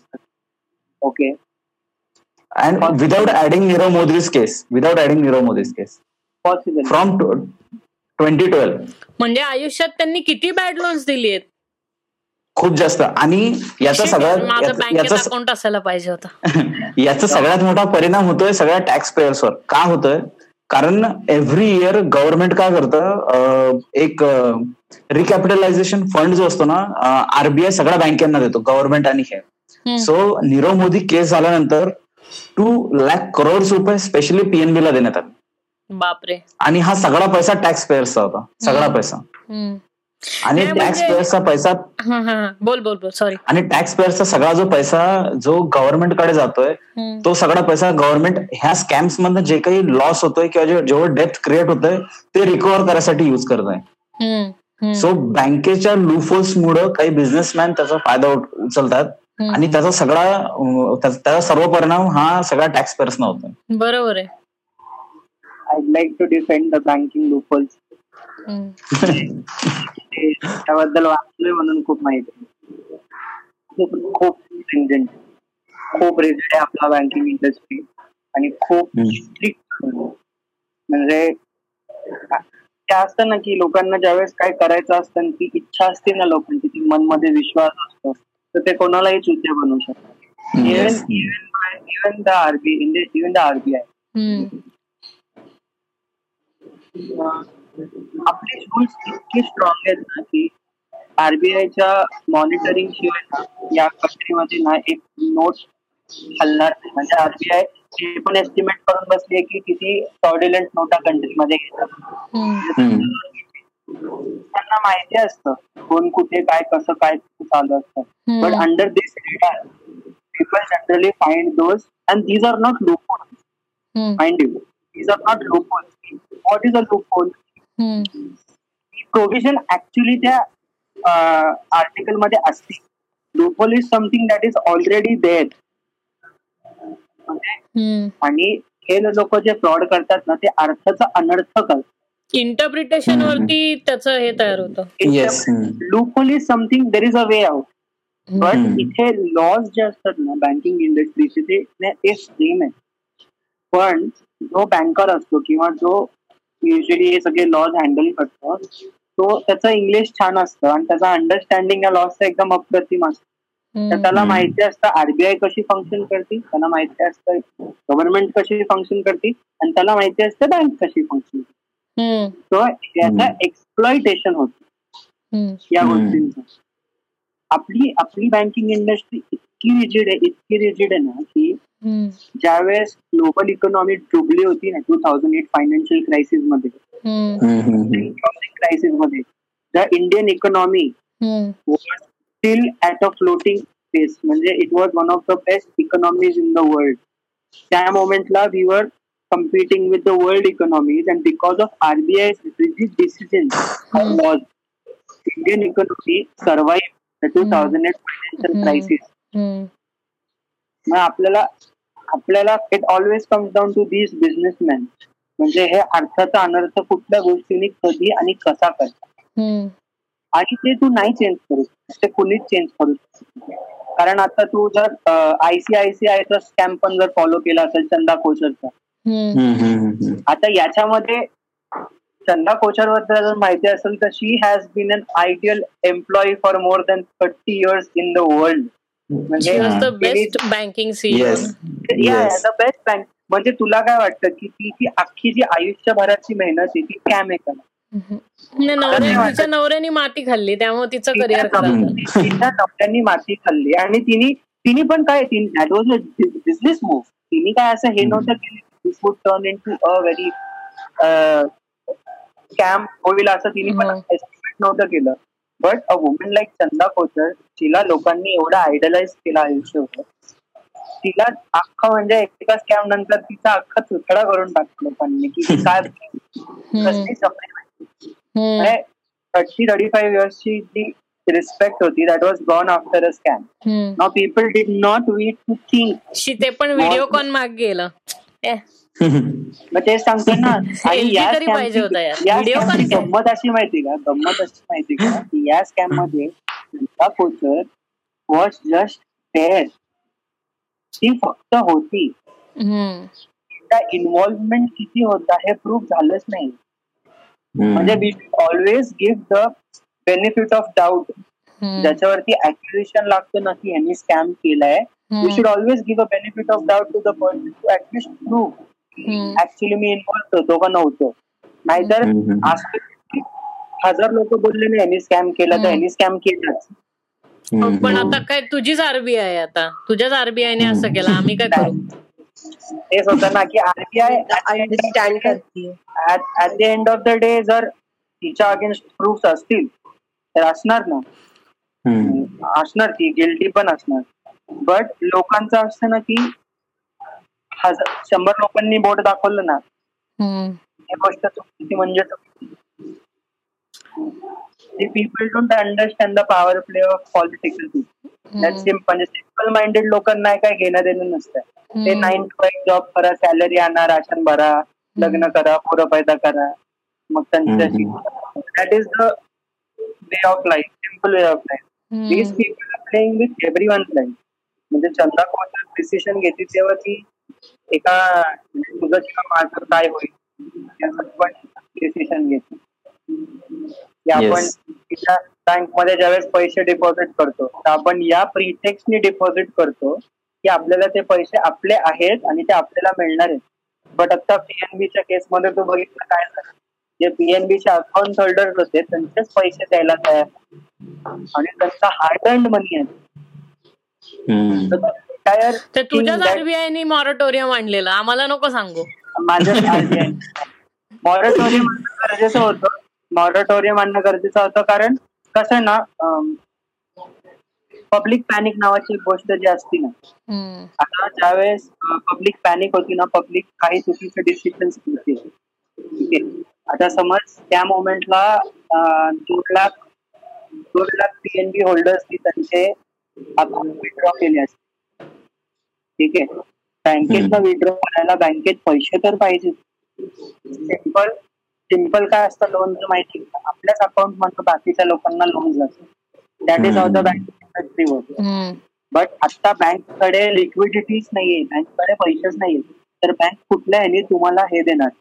आता तर आरबीआयने असं केलं असतं की नाही इथं पीएनबी ची चूक आहे. तर लोकांनी पीएनबी चे जेवढे ब्रांचेस आहेत पीएनबी चे जेवढे ऑफिसर्स आहेत पीएनबी चे जेवढे एम्प्लॉईज आहेत. त्यांना मारून टाकलं. नाही नाही जेलमध्ये मारून कशाला टाकतील? नाही नाही केअर्स क्रिएट होतो ना. नाही cares create public create cares. माझ्या पैसे मला हवेत मला बाकी काय माहीत नाही शॉर्ट जरी बँक बुडली असती ना आणि मॉरेटोरियम लावला नसता आणि त्यांनी बँक बुडली असती तर मग लोकांना त्याचे पन्नास लाख रुपये ज्याच्या अकाउंटमध्ये होते ना त्याला गव्हर्नमेंटच्या रूल प्रमाणे फक्त एकच लाख रुपये मिळाले असते त्याच्यावरचे मिळाले Exactly. नसते म्हणून. मॉरिटोरियम लावला कारण पॅनिक पण खूप इम्पॉर्टंट फॅक्टर आहे मॉरिटोरियम कारण काय तेवढी लिक्विडिटी तेवढी लिक्विडिटी आरबीआय किंवा किंबहुना गव्हर्नमेंटला हे करायला लागली ना इंजेक्ट करायला लागली त्या बँकेमध्ये. आणि म्हणून ही गव्हर्नमेंटची मूव्ह चांगली आहे की ते बँका मर्ज करत सुटलेत सध्या. येस व्हायलाच पाहिजेत छान त्या. बँका मर्ज कारण ते वांदे करतात. लागतायत खूप. हे सगळे त्यांच्या त्यांच्या. लेवलवरती मस्तपैकी स्कॅम करतात. तुमच्या इकडे अठरा अठरा वीस वीस नॅशनलाइज बँका असल्या की हेच होणार आहे. आपल्या इथं बँकिंगचे प्रोव्हिजन्स पण तसेच ना रे. की तीन नॅशनलाइज म्हणजे- बँका असल्या पाहिजेत बस संपला विषय. तू आता बँकिंगचं कसं आहे माहिती का? Banking is one of those major industries that will never fail it is like medicine government and banking हे ते हे ते हे तीन कधी गोष्टी बुडणारच नाहीत. कधी. सगळ्यात चांगली बँक ही बँक ऑफ महाराष्ट्र आहे. काही हो, करतच हो. नाही ती इतकी बोर बँक की लोकांना सुद्धा स्कॅम करायचा कंटाळ स्कॅम नाही करत. खूप काम असतं. पण हे जे तीन इन्स्टिट्यूट आहेत ना is the pillar of every economy. And government. कुठेही काही स्कॅम झाला ना ते शिवर्स होतात आता आरबीआयने जर डिसिशन घेतलं सगळं मर्ज करायचं. ज्याच्यात झाला पण लोकांचा खूप अपोज होता. की आता काय होणार? अरे काही होणार नाही. फक्त एका एका मोठ्या अंब्रेला अंडर सगळ्या गोष्टी आणण्यात येतील आणि सगळ्या गोष्टी रेग्युलर रेग्युलेट करता येतील व्यवस्थितपणे. That is what the ideology of RBI is. But again त्याच्यामागे पण एक रेग्युलेट करणं सोपं होईल म्हणून ते एका अमरेला खाली आणतात खूप सोपं होतं ना म्हणजे. दहा बँक्स रेग्युलेट करण्यापेक्षा आणि तुमचं हे पण इंटरनॅशनल स्कोर पण वाढतो. जेव्हा तुझं जेव्हा तुला हे करतं कुठलीही कंपनी रेटिंग कंपनीला काय म्हणतो आपण? मुडीज वगैरे ते काय करतात? Rating rating rating agencies. मग तुमच्या बँकेत किती अकाउंट आहेत त्याच्यावरती तुमचं रेटिंग होतं ना? मग उद्या जर. तुमच्या तुमच्या नॅशनलाइज बँका मर्ज झाल्या आणि समज बँकेच्या मध्ये डायरेक्ट दहा कोटी अकाउंट दिसले तर मग तुमचं credit rating directly A plus वगैरे ह्याच्यात जाऊ शकतं ना? हॅज पण मला असं वाटतं की इंडियाकडे त्यांची स्वतःची रेटिंग एजन्सी पाहिजे. कारण हे ज्या इंटरनॅशनल मुडीज वगैरे एजन्सीज आहेत ना यांना तुम्ही पैसे देऊन मस्त विकत घेऊ शकता. ते दोन हजार आठच्या स्कॅममध्ये झालं. की त्यांनी त्यांनी त्यांनी त्यांची कंपनी अफलोट ठेवण्याकरता दुसऱ्यांची चुकीची रेटिंग दाखवली पैसे मिळवण्याकरता. ते मुडीज आहेत छपरी. एक खूप छान स्टेटमेंट एक खूप छान स्टेटमेंट मांडली होती. मोडीच्या एम्प्लॉयरने जर जर आम्ही लोकांनी ट्रिपल ए रेट म्हणजे आम्ही लोकांनी बॉन्ड्सला रेट नाही केलं ना ट्रिपल ए तर ते लोक दुसऱ्या एजन्सीकडे जातील. म्हणून आम्ही एजन्सीकडे जातील. मग काय आमचं आमचं गिराईक जाईल. असं असं सरळ ते बोलले. आणि. रेटिंग एजन्सीज कुठलीही गोष्ट तू कितीही रेग्युलेट करायचं ट्राय केलंस ना नाही होत. Human nature is not made that way the day artificial intelligence will take over and जे बिझनेस मध्ये ऍक्च्युली इम्प्लिमेंट होईल ना that. Will be the only time successfully laws will be regulated जोपर्यंत people are regulating laws people will always be emotional and. Selfish बरोबर. This this artificial inte- intelligence thing also may have loopholes. ते पण कोणी manipulate करू शकतं. Everything has अ रूप hole but आता ते दॅट्स अ प्रोग्राम म्हणून करायचंच नाही असं नाही होत. दॅट्स अ प्रोग्राम म्हणजे आता लोकांवरती आपण इतका विश्वास ठेवून लोक इतके मोठे स्कॅम तसे करतो नाही म्हणजे ते कसं झालं माहितीये का? तुला मशरूमची अलर्जी आहे म्हणून मशरूम देशात उगवायचे नाही. असं नाही करू शकत.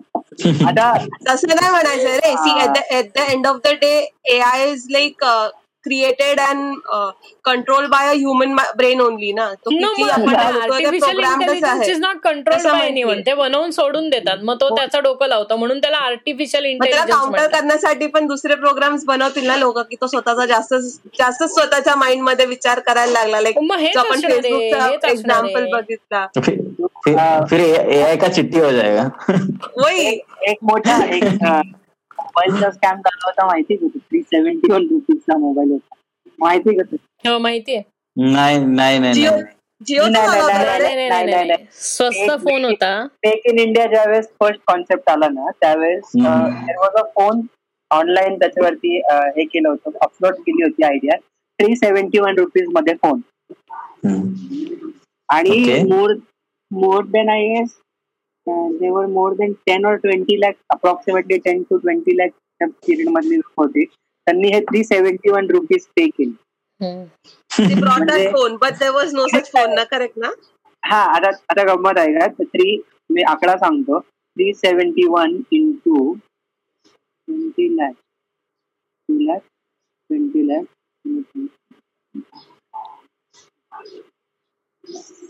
seven hundred and forty two crore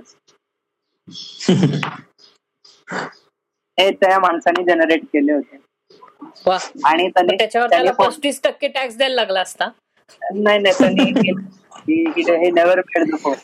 नाही तो दुबईला पळून गेला असेल. आणि हे इराण हे was spot though but this is a scam this is how paper play नाही मग चिटफंड कसला मस्त स्कॅम आहे? तोही भारी स्कॅम आहे. तो तर गव्हर्नमेंट फंडेड स्कॅम होता म्युच्युअल फंडच कसला मोठा स्कॅम इन्व्हेस्टर तू शेअर्समध्ये ट्रेड करतो येस येस तुला डेरिव्हेटिव्ह बद्दलचा कल्पना असणार येस येस माहिती आहे इंजिनिअरिंगमध्ये होते ना मला डेरिव्हेटिव्ह. बारावीत होते डेरिव्हेटिव्ह त्याच्यानंतर आता पहिल्यांदा नाव ऐकते मी options futures forward yes yes yes yes हा येस कि this derivatives market is a brainchild of a person called as Alan Greenspan. Alan Okay. Greenspan head of the United States of America. मग त्यांनी नाईन्टीजमध्ये regulation करून ते derivative market create केली ठीक आहे नाव कन्फ्युज करतात लोक डेरिव्हेटिव्ह मार्केट आणि स्टॉक मार्केट खूप वेगळ्या दोन्ही गोष्टी। Yes yes yes completely different ठीक आहे डेरिव्हेटिव्ह डे ट्रेडिंग होतं स्टॉक्स तुम्ही विकत घेता on a long term basis yes derivative इतका मोठा स्कॅम आहे. इतका मोठा स्कॅम आहे की ते दोन हजार आठमध्ये एवढ्या गांडीवरती आपसून पण त्या स्कॅममध्ये काही सुधारणा झालेली नाही. म्हणजे मोडीजनी जे रेटिंग तू डेरिव्हेटिव्ह रेट करतो मग त्या. रेटिंगच्या हिशोबाने ते विकले जातात. नाव these rating agencies can be bought एसीसीने. कितीही प्रयत्न केले securities exchange commission United States of America regulates the Moody's आणि हे सगळं. हो पण ज्यांचे प्रेसिडेंट कॉर्पोरेट वर्ल्ड मधनं आलेले असतात मग ते त्यांच्या कंपनीच्या बेनिफिटचा विचार करतात. ऑफकोर्स ते हे नेहमी बेनिफिशियल असतं की स्वतःला किती प्रॉफिट होतं या गोष्टीत नाही करतात ते डेरिव्हेटिव्ह गोल्डमॅन सॅक्स एवढं हे झालं गोल्डमॅन. सॅक्सनी वांदे केले परत त्याच्याच प्रेसिडेंटला त्यांनी एफडीएचा हे बनवून टाकला. फेडरल? बँकचा फेडरल बँकचा प्रेसिडेंट बनवला एवढं स्कॅम होऊन पण. त्याचंच नाव ॲलन ग्रीन्सपॅन आहे ना? तोच होता. तोच गोल्डमॅन सॅक्सचा हेड होता त्या टाइमला आणि हे सगळं झालं. हे सगळं इतकं झालं. त्याच्यानंतर पण डेव्हिड हे जी टीम होती ना बँकर्सची तुला माहिती बँकिंग बँकर्सला ऍसहोल्स म्हणतात करप्ट लोक म्हणतात डेव्हिल्स ऍडव्होकेट्स म्हणतात बँकर्स लोकांना. कारण ते लोकांच्या इमोशन्स बरोबर खेळतात. बँकर्सला मला तुमच्या लोकांशी काही घेणं देणं नाही. मला फक्त एकच गोष्ट मॅटर करते पैसा. बाकी. मला मी बँकमध्ये बँकला काही फरक नाही पडत दॅट इज व्हेरी ट्रू आणि ज्यावेळेस हे सगळे डिसिशन हे बँकर्स डिसिशन घेतात ना ते नेव्हर थिंक ट्वाईस बिफोर की तुझी नोकरी जाईल आणि तुला तुला एक बायको आहे तुला एक मुलगा आहे तुला चिल्ड्रेन आहेत ज्यांची तुला काळजी घ्यायची आहेत म्हातारे आई बापे काही. फरक पडत नाही तू. बेरोजगार आला तू रस्त्यावर आला तरी बँकला काही फरक पडत नाही.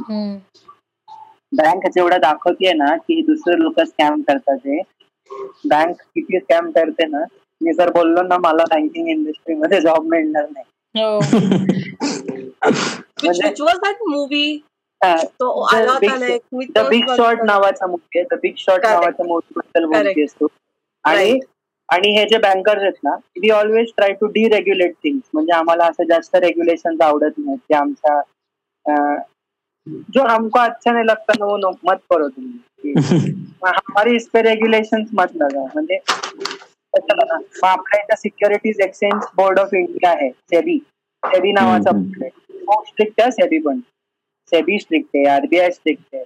बट एनिवेज लोक करतात लूपहोल फाईन करतात त्यांना नाही माहिती हे हे जे रेग्युलेट हे हे जे सगळ्या बँक्सना मर्जर करून एक करण्याचं जे काही रेग्युलेशन आरबीआयने स्टार्ट केलंय ते खरंच चांगलं आहे. कारण स्कॅम जेव्हा पीएनबीचा झाला तर पीएनबी एकटी डुबली नाही. ती अलाहाबाद बँक आणि ऍक्सिस बँकला घेऊन पण डुबली होती. कारण जेव्हा ते लेटर ऑफ अंडरस्टँडिंग नीरव मोदींनी पीएनबी कडे दिले होते तेवढे पैसे नीरव पीएनबी कडे पण नव्हते. म्हणून त्यांनी सेकंड लेटर ऑफ अंडरस्टँडिंग त्याचं सब लेटर ऑफ अंडरस्टँडिंग अलाहाबाद आणि ऍक्सिस बँकला पाठवले होते. की आपण सगळे आम्ही तर मरणारच आहोत आपण सगळे मिळून मरूया. हा सगळ्यांची लावून घेऊ कसं हम्म. हो, एका बेल्जियन म्हणून- माणसा करता तू जे बोलतोयस ना तू जे बोलतोयस ना त्याचा जेवढा प्रॉफिट आहे ना त्याचा तेवढा जास्त लॉ लॉ पण जसं मी बोललो ना की bank always controls the economy and RBI hmm. Controls the entire economy लोकांना. गव्हर्नमेंट करते बट नाही आरबीआय करते. ज्यावेळेस ऑब्झर्व कर टू थाउजंड एटचा जो फायनान्शियल क्रायसिस झाला it is known as the banking crisis and the entire. Economy went down because the five major banks हा टर्म ऐकला असेल टू बिग टू फेल. ते इतके. मोठे होते फेल होण्याकरता की गव्हर्नमेंटनी त्यांना बाय आउट केले. ते spent more than five trillion US dollars to buy out these banks. आणि एकच. आणि गंमत म्हणजे एकच बँक होती त्याच्यावरती ब्लेम केलं होतं. लिमन ब्रदर्स वरती आणि त्या बँकला. डिझॉल्व्ह केलं पण हम्म. ते जे Yes. बाकीचे चार मोठ्या बँक्स होते ना ते मेजरली इन्व्हॉल्व होते. ते सर्वाईव्ह हम्म. आता ज्यावेळेस तू बँक मर्ज करतो किंवा बँकचं तू एक हे करतो ना की चारच बँक केल्या. त्यांना अशी opportunity देतोस they are too big to fail ते ह्याच्यातला तर हे बघ हा पिलर आहे. समज चार पिलर्स आहेत. चार. पिलर मधला एक पिलर गेला ना तर बॅलन्स वॉबल होतो.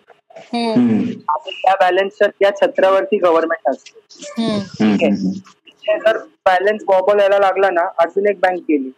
मग. आता हे टिल्ट होणार आणि गव्हर्नमेंट कोलॅप्स जेवढे प्रोज आहेत ना की बँक मर्ज करतात त्याचे. तेवढे कॉन्स पण आहेत. जोपर्यंत.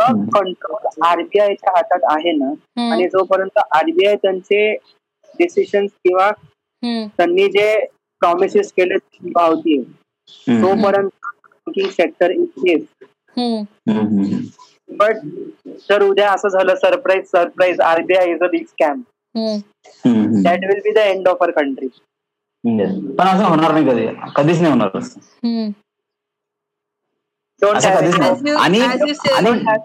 आणि मर्जर आणि. मर्जर झाल्यावर मर्जर झाल्यावरही जोपर्यंत एखादा जोपर्यंत मर्जर झाल्यानंतरचा फ्रॉड जोपर्यंत बाहेर येत नाही तोपर्यंत सगळे लूफोल्स माहितच नाही पडणार. तोपर्यंत इकॉनॉमीसाठी सगळ्या गोष्टी चांगल्याच आहेत. नाही आणि काय होतं तुम्ही एका जागेचं लूपहोल जेव्हा बंद करता ना दुसऱ्या जागेचं लूपहोल ओपन करता. Automatically open. ऑटोमॅटिकली ओपन हे आणि मला असं वाटतं की जेव्हा government bodies are in place ना like I think if I am correct please नाही मला मी चुकली असेल I know that. RBI is a government body right मला बँकिंगचं काहीच. RBI is not a RBI is not a government body it's a independent autonomous entity आहे ती. It under the Indian government correct I wanted to hear only since it is under the Indian government काही त्यांनी जरी केले असतील scams म्हणा किंवा काही जे असेल our government will be there to cover it up वाढ भरत नाही असं आहे. आरबीआय असं त्यांच्या घरी नाही भरत तो. तरी भांडण पाहिलं का? आरबीआय आणि इंडियन गव्हर्नमेंटचं का झालं होतं? कसला फालतू कारणावरनं भांडण चालू होतं? ते उजित उजित अर्जित अर्जित? पटेल अर्जित पटेल. उर्जित उर्जित पटेल. उर्जित पटेल पटेल. उर्जित पटेल डिझाईन केलं होतं त्यावेळेस. काय झालं ते माहिती का आपल्याकडे ना एक अॅन्युअल जीडीपी ज्या वेळेस निघतो ना तेव्हा आरबीआयचा जो एक पर्टिक्युलर अमाऊंट असते ना ती झाली. अमाऊंट एक्सिट झाली तरीच बेनिफिट तर हम्म. आरबीआय काय जे चांगली गोष्ट आहे ना. सिंपल प्रॉफिट झाला. ठेवतो मग आम्ही पैसे तर इंडियन गव्हर्नमेंटचं असं म्हणणं होतं की तू ते पैसे आम्हाला दे. कारण आम्हाला. वापरायचे. ते म्हटली काय करा नाही देणार. भांडण झालं. आरबीआयने इंडियन गव्हर्नमेंट मी नाही सोडले ते फंड कारण हे लक्षात घ्या though it is under the Indian government. It is an acting body ते बरं झालं ते पैसे दिले नाही. आता फायदा झाला ना त्या पैशाचा. अरे saying आपल्याला नाही It is under in, uh, Indian government. It is not controlled by the government. Controlled by the government But but what I'm saying is कि they go in parallel hand. कि like even if they have made any scams or even if they had issues, Hmm. the government is there to cover it up. गंमत अशी आहे की तिथे. त्या autonomous आहेत ते पण त्याच्यावरती जे ऑफिशियल्स येतात ना त्याच्यातले काही ऑफिशियल्सचा गव्हर्नमेंट वेस्टेड इंटरेस्ट असतोच म्हणून ते ऑफिशियल्स तिथे असतात म्हणजे डायरेक्टली इनडायरेक्टली गव्हर्नमेंटचा पोपट असतात ते आणि आपल्याला ना दोन आरबीआय ला दोन गोष्टी रिझर्व्ह करायला. एक कॅश रिझर्व्ह असतो एक गोल्ड रिझर्व्ह असतो तो मेंटेन. लागतो कारण त्यांना ग्लोबल इकॉनॉमीच्या किंवा इंडियन करन्सी खूप खूप गोष्टी आहेत त्यांना मेंटेन कराव्या लागतात. पण आपल्याकडे ज्यावेळेस अं, म्हणजे आता मध्यंतरी बघ इंडियन इकॉनॉमी खूप स्लो डाऊन झाली होती. आणि टू इन्व्हेस्ट मनी तर आता इंडियन आरबीआयकडे जो कॅश रिझर्व्ह आहे ना that. Stand currently at three ninety eight billion US dollars he. Cash reserve hmm, hmm. त्यावेळेस त्यांनी इन्व्हेस्ट केली होती. तर ते असे बिलियन्स ऑफ डॉलर्स इन्व्हेस्ट करतात. पण लोकांना वाटतं अरे काय चारशे बिलियन डॉलर देत करून टाका. इंडियन इन्व्हेस्ट आपलं रुपीवरती जाईल असं तसं. पण ना पावलट लोक इकॉनॉमी समजत कारण इन्फ्लेशन हँडल करायचं असतं. इन्फ्लेशन कंट्रोल करता येतो. इन्फ्लेशन फक्त एक कंट्रोलमध्ये आणू शकतात तुम्ही. आणि तुम्ही ते नॅचरली कंट्रोल करणार ना इकॉनॉमिकच्या लॉ आणि बायलॉजनी तेवढं चांगलं असतं. मग या गोष्टी पण आरबीआय ला हँडल कराव्या लागतात. त्याच्यानंतर हे असे बँक स्कॅम करतात. लक्ष ठेवावं लागतं त्याच्यानंतर गव्हर्नमेंट सारखी प्रेशर करत असती सोडा ना ते पैसे विका ना ते सोनं काय करून ठेवलंय? ही प्रॉपर्टी विका आम्हाला पैसे हवेत. गव्हर्नमेंट आरबीआयचा हँड सारखा फोर्स करत असते. मग इंडियन करन्सी किंवा इंडियन इकॉनॉमी रिलेटेड काही डिसिशन घ्यायचं असेल तर ते आरबीआयच्या अप्रुव्हल शिवाय होत नाही. कारण असं नाहीये की इंडियन गव्हर्नमेंटने डिसाईड केलं दोन हजारची नोट आता हे करणार. हजार रुपयाचे बंद. हे काय पॉलिटिकल डिसिशन नव्हतं. It was a decision it was a co cooperative cooperative decision between RBI and the government of India हे पण आहे की इंडियन गव्हर्नमेंट नोटा प्रिंट करत नाही आरबीआय गव्हर्नमेंट आरबीआय प्रिंट करते तर. प्रिंटिंग प्रेस पण आरबीआयकडे आहे. गव्हर्नमेंटकडे नाही सेपरेट अरे तुला जितक्या हव्यात तितक्या नोटा तू प्रिंट करू शकतो. असं काही रिस्ट्रिक्शन नाहीये. पण इन्फ्लेशन लक्षात ठेवायला लागतं म्हणून त्यांना. त्या आहेत त्या हिशोबाने हे काय तुला काय आम्हाला जे आपल्या इथे गव्हर्नमेंट कशी आहे? आपल्या इथे म्हणजे मी त्या दिवशी पण तुला बोललो ना आपण म्हणजे तुला असं म्हणायचंय का आता आपण मनी हायस्ट आता जेवढा हाईप चाललाय की जसं रॉयल बँक कुठली बँक नाही of course that is a political stupidity म्हणजे लोकांना वाटतं सोप्या गोष्टी बट अप्रूव अप्रिसिएशन नसतं वॉट द बँक्स और वॉट द गव्हर्नमेंट. की हे सगळं इन्फ्लेशन कंट्रोल करणं. व्हेनेझुएलाचं एक्झाम्पल घे ना. व्हेनेझु व्हेनेझुएलाच्या गव्हर्नमेंटनी लॅविश स्पेंडिंग केलं त्यांच्या गव्हर्नमेंटनी त्यांच्या फक्त प्रेसिडेंटनी लॅविश स्पेंडिंग केलं.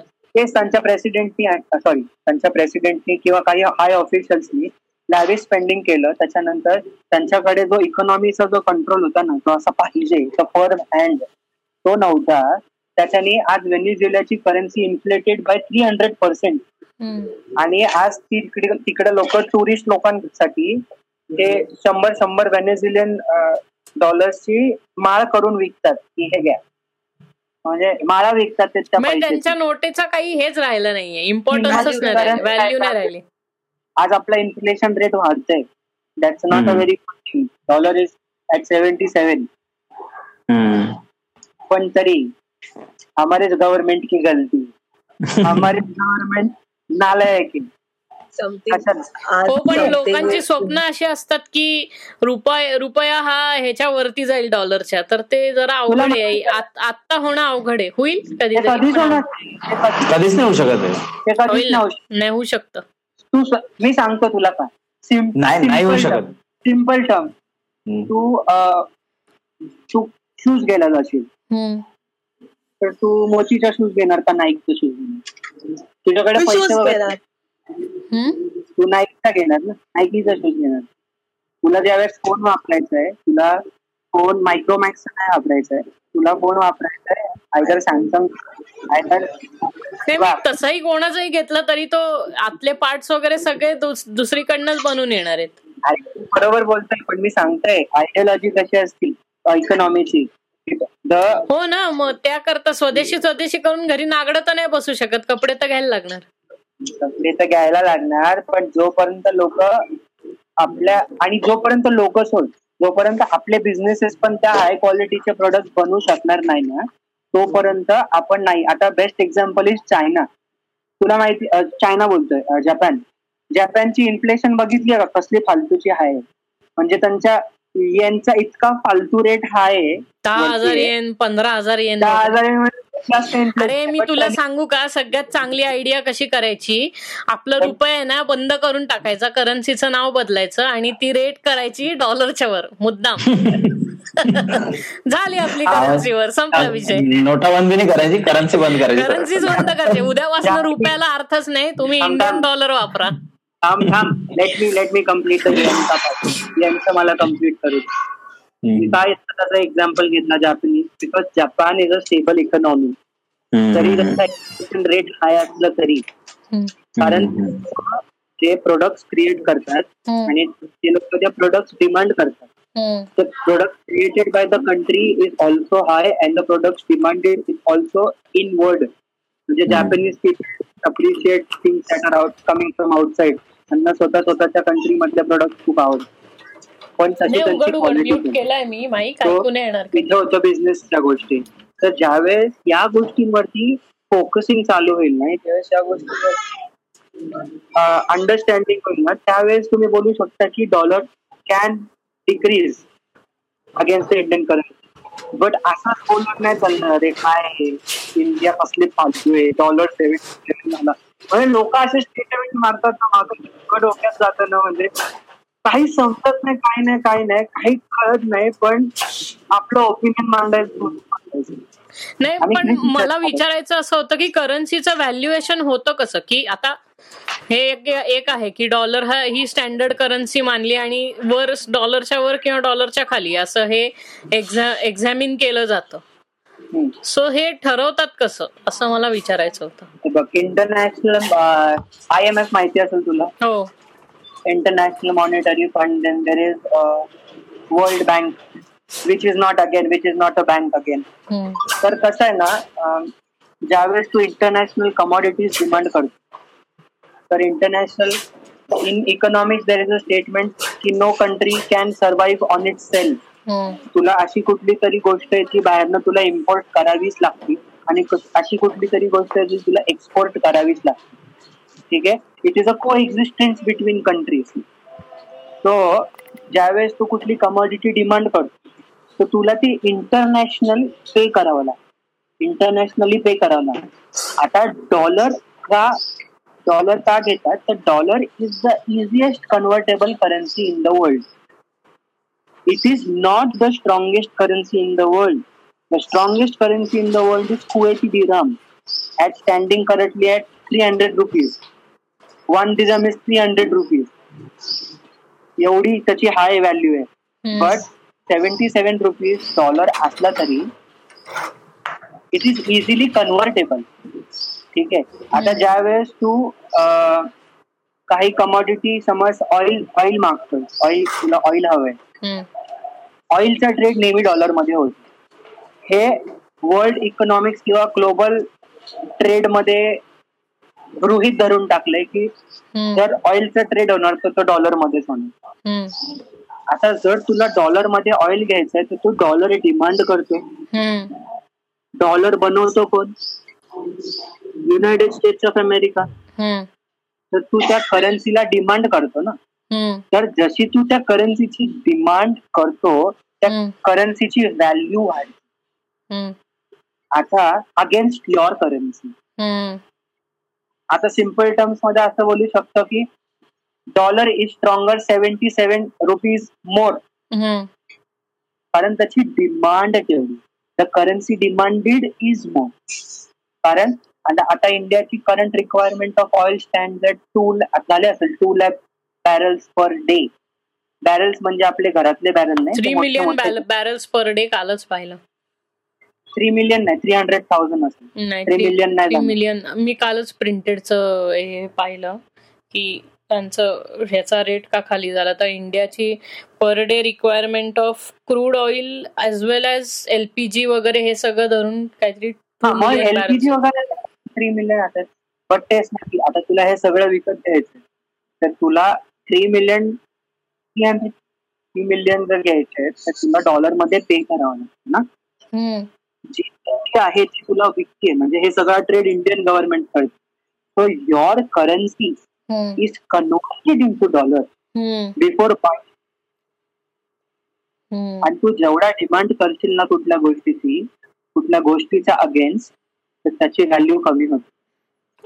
It's India consumes around 409 4,990 barrels म्हणजे चार मिलियन आहे पाच मिलियन आहे पाच लाख साधारण पाच लाख बॅरल्स अरे मी ते सांगतोय पन्नास लाख सॉरी पन्नास लाख बॅरल सॉरी पन्नास लाख बॅरल्स पन्नास लाख डायरेक्ट तर म्हणजे तेच ना की तिचे करन्सी फाईव्ह मिलियन पन्नास ज्यावेळेस हे लाख सगळं- बॅरल्स तुला ज्यावेळेस हे सगळं तू विकत घेतो ना हे गव्हर्नमेंट घेते आपल्यासाठी. ऑन बिहाफ तर currency depend on a lot of factors there is hmm. Macro economics there is micro economics and there is international trade जास्त फ्लक्च्युएशन फॉरेक्स मुळे होतो फॉरेन एक्सचेंज मुळे. कारण तुझी आता समज तू इंडिया मधनं मँगो घेत तर तुला इंडियन मार्केट मधनं मँगो घ्यायचा आहे. युनायटेड स्टेट्ससाठी. तर तू तो मँगो रुपीजमध्ये घेणार. तू थोडी हो. इकडं मार्केटमध्ये येऊन बोलणार. की हे काय डॉलर माझ्या सेव्हन्टी सेव्हन माझ्या एक डॉलरची किंमत सेव्हन्टी सेव्हन आहे तर मी तुला दहा डॉलर देतो तू मला तेवढे मँगो असं तर नाही. हो. त्यावेळेस तू कुठल्या एन्व्हायरमेंटमध्ये ट्रेड करतोस ना तुला त्या ट्रेड त्या एन्व्हायरमेंटची करन्सी विकत घ्यावी लागते.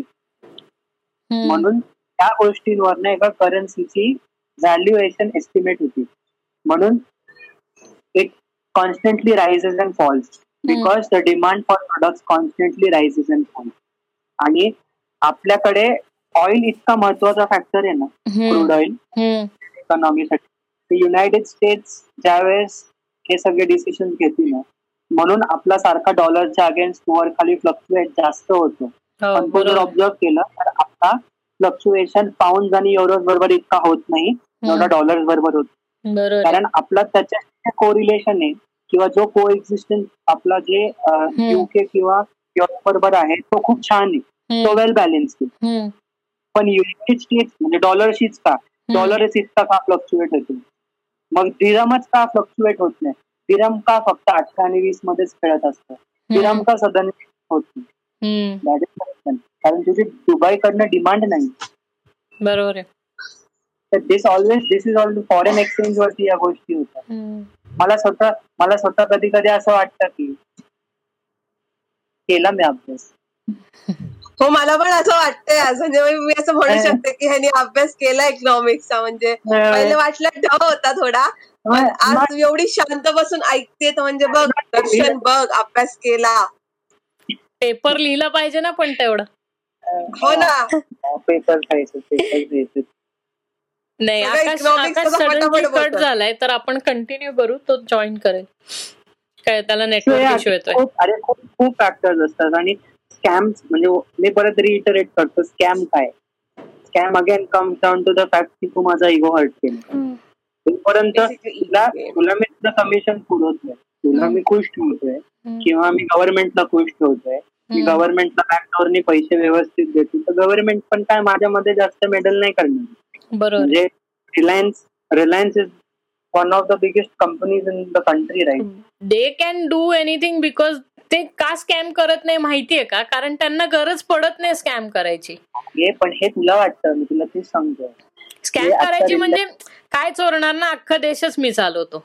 सगळं मला असं मला असं वाटतं की सगळेजण स्कॅम करतात. internal decisions जे Reliance the board of member decision रिलायन्सचा board घेतो ना बरोबर ना. त्यावेळेस अग्री कॉमन मॅनला. आपल्याला नाही नाही. बरोबर आहे अग्री करतो मी. ते एजीएम वरती कोणी बघत पण नाही. तुम्ही शेअर होल्डर्स असाल तर तुम्हाला नाही, नाही. बघा, एजीएम चा कॉल येतो. पण असे किती आहेत जे सगळे एजीएम ला जातात रिलायन्सच्या किंवा टाटाच्या एजीएम ला जातात. हो. अजिबात नाही. तिथेच तर अनाऊन्स होतं ना की त्यांनी काय डिसिजन घेतलेत ते.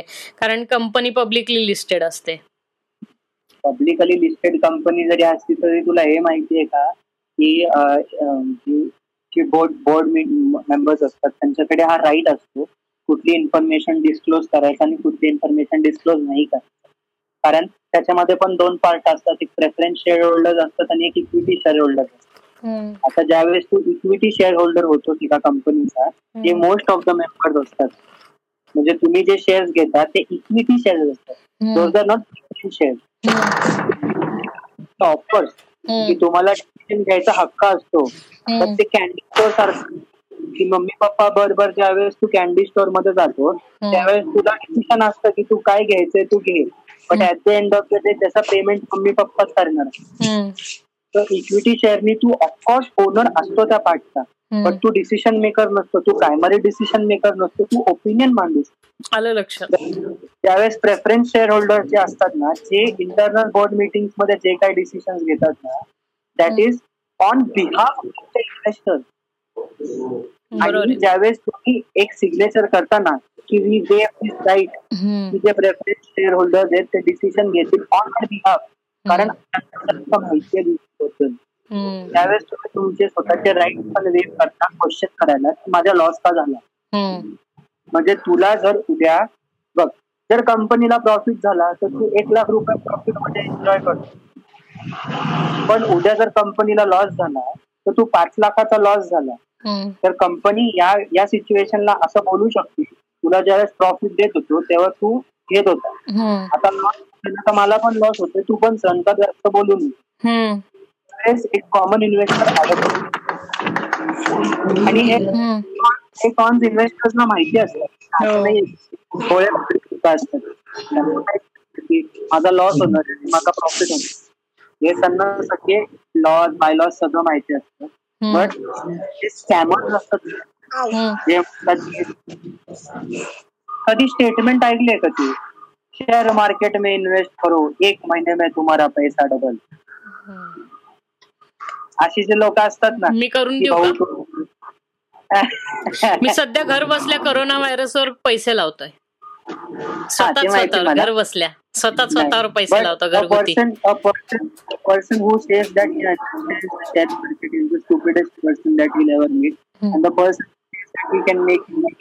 in a matter of three month never never तर असं कोणाचं जर म्हणताय की मी गॅरंटी नाही देऊ शकत की तुला प्रॉफिट होईल का लॉस होईल बट hmm. मी तुझ्या लॉसेस मिनिमाइज करू शकतो. Hmm. See you can never completely disown losses तू फक्त लॉसेस करू शकतो इट्स लाईक प्रॉफिट होतात तुला बट लॉसेस पण होतात तेवढे. हम्म. म्हणजे तुला हजार रुपयाचा प्रॉफिट होण्याकरता पण तीन महिने आधी लॉस सहन करावा लागतो. म्हणजे असं नाही पहिल्या तीन महिन्यापासूनच प्रॉफिट चालू investing. अपेक्षा हीच असते सगळ्यांची की अपेक्षा सगळ्यांची कशी असते प्रॉफिट डे ट्रेडिंग चालू केलं ना म्हणजे मी पहिल्या एका महिन्यामध्ये मी दिवसाचे वीस हजार रुपये कमवणार आहे. हं. ते माझे अपेक्षित डे ट्रेडिंग ना. किंवा मी रिलायन्सचा स्टॉक घेतला तर आता कसे स्टॉक होल्डर्सला आता कसे वीस लाखाचा प्रॉफिट झालाय तर मला पण एक वर्षाने वीस लाखाचा प्रॉफिट बरोबर. हे आयडिओलॉजी असते. पण. त्यांना हे. त्या लोकांना वीस लाखाचा प्रॉफिट रोज शेअर होल्डर्स आज फिफ्टी इयर्स हम्म. आता कुठे नव्हतं profit because company. Hmm. Investment पहिले समजलं. जर तुम्ही जर तुम्ही सगळ्या गोष्टी समजून घ्यायला लागल्या सिंपल आम्ही बँकिंग सेक्टरच्या लोकांना बावळत बनवतो त्यांना म्हणतो बँकिंग बँकिंग. तुम्ही जर समजलं ना तर तुम्ही स्कॅममध्ये फसणारच नाही. तुम्ही जर आता बघ मध्यंतरी आरबीआय सारखे क्रेडिट कार्डबद्दल इन्फॉर्मेशन लोकांना सांगत असते देऊ नका? तुम्हाला पिन कोणाला देऊ नका? नेटफ्लिक्स वरती? काय सिरीजचं नाव होतं. अरे कॉलेज फॉर्म भरतात. त्यावेळेस ते म्हणतात द्या मला आणि पिन सांगा आणि ओटीपी हम्म. एकदा सीव्हीव्ही ओटीपी आणि पिन सांगितलं काय राहिलं दादा तुझा मोबाईल नंबर वगैरे. स्कॅममध्ये अडकणारच आहे. आणि तू मला सांग जर समोरून तुला फोन आला की मी आरबीआय मधनं बोलतोय. आणि मला तुमचा ओटीपी हवाय किंवा सीव्हीव्ही हवाय हम्म. आपण इतका विश्वास ठेवतो अरे बापरे दिला पाहिजे. तुम्ही बघा तुम्ही. राईट टू इन्फॉर्मेशन ऍक्ट जो आपला आहे आरबीआय आहे. बघा आरबीआय कधीच कोणाकडनं कधीच बँक सीव्हीव्ही कधी त्यांच्याकडनं ओटीपी और कधी त्यांच्याकडनं पिन्स कधीच. जर तुला हे माहिती असेल जर तू अवेअर असशील जर तू अवेअर असशील तर बँकिंग स्कॅम होणार कसा? बरोबर आहे. आणि तू त्यावेळेस बँक स्कॅममध्ये अडकतो. त्यावेळेस तू बँकला ब्लेम करतो. बरोबर आहे. म्हणजे माझा आयसीआयसीआय स्कॅम केला. और माझा युनियन बँकेने हे तुमचा बँकेने स्कॅम केला तुमच्या लोकांनी केला. इथे बँकेची रेप्युटेशन कमी होती. ज्यावेळेस बँकेची रेप्युटेशन कमी होती त्याचा इफेक्ट त्याला शेअर मार्केटमध्ये होतो. असे खूप फॅक्टर्स रिलेटेड असतात ते एकमेकांशी. मग वर्ड ऑफ माउथनी बँकची रेप्युटेशन खराब झाली की. बँकेला पण लॉस लॉसेस व्हायला चालू होतं. खरंय. म्हणजे as an entity surviving in the business the bank has to think about a lot of thing बरोबर आहे. तुम्ही जर तुम्ही जर अवेअरनेस स्वतःबद्दल किंवा आपल्या एन्व्हायरमेंटबद्दल जाणून सुरुवात केली तर. तुम्हाला इंडिव्हिज्युअल स्कॅम्स नाही होणार किंवा कमी होतील hmm. For for this banking का स्कॅम ना everybody should watch that Netflix series ती कुठली ती? जामतारा? काय ना जामतारा का जानतारा ना जामतारा. जामताळा जामताळा जामतारा जामतारा या it's it's like I think जे साहिलने एक्सप्लेन केलं ना the entire series is based on that की गावातली म्हणजे मुलं जे असतात ती लोकांना लाईक ऑल ओव्हर इंडियामध्ये कसे फोन करून पैसे कंडवतात हे तुला जर सगळं माहिती तसं. तुला जर सगळं माहिती असेल की हे हे असं असं आहे आणि देन तुझ्यासोबत काहीतरी चुकीचं झालं then you can say that you have been cheated. जर तुला काही माहितीच नाही हाऊ कॅन यू क्लेम की यू हॅव बीन स्कॅम बरोबर आहे. मागे टीव्हीचा आवाज येतोय का रे? हो. हो. सॉलिड आवाज येतोय टीव्हीचा तो हे तुला हे छोट्या छोट्या गोष्टी आहेत.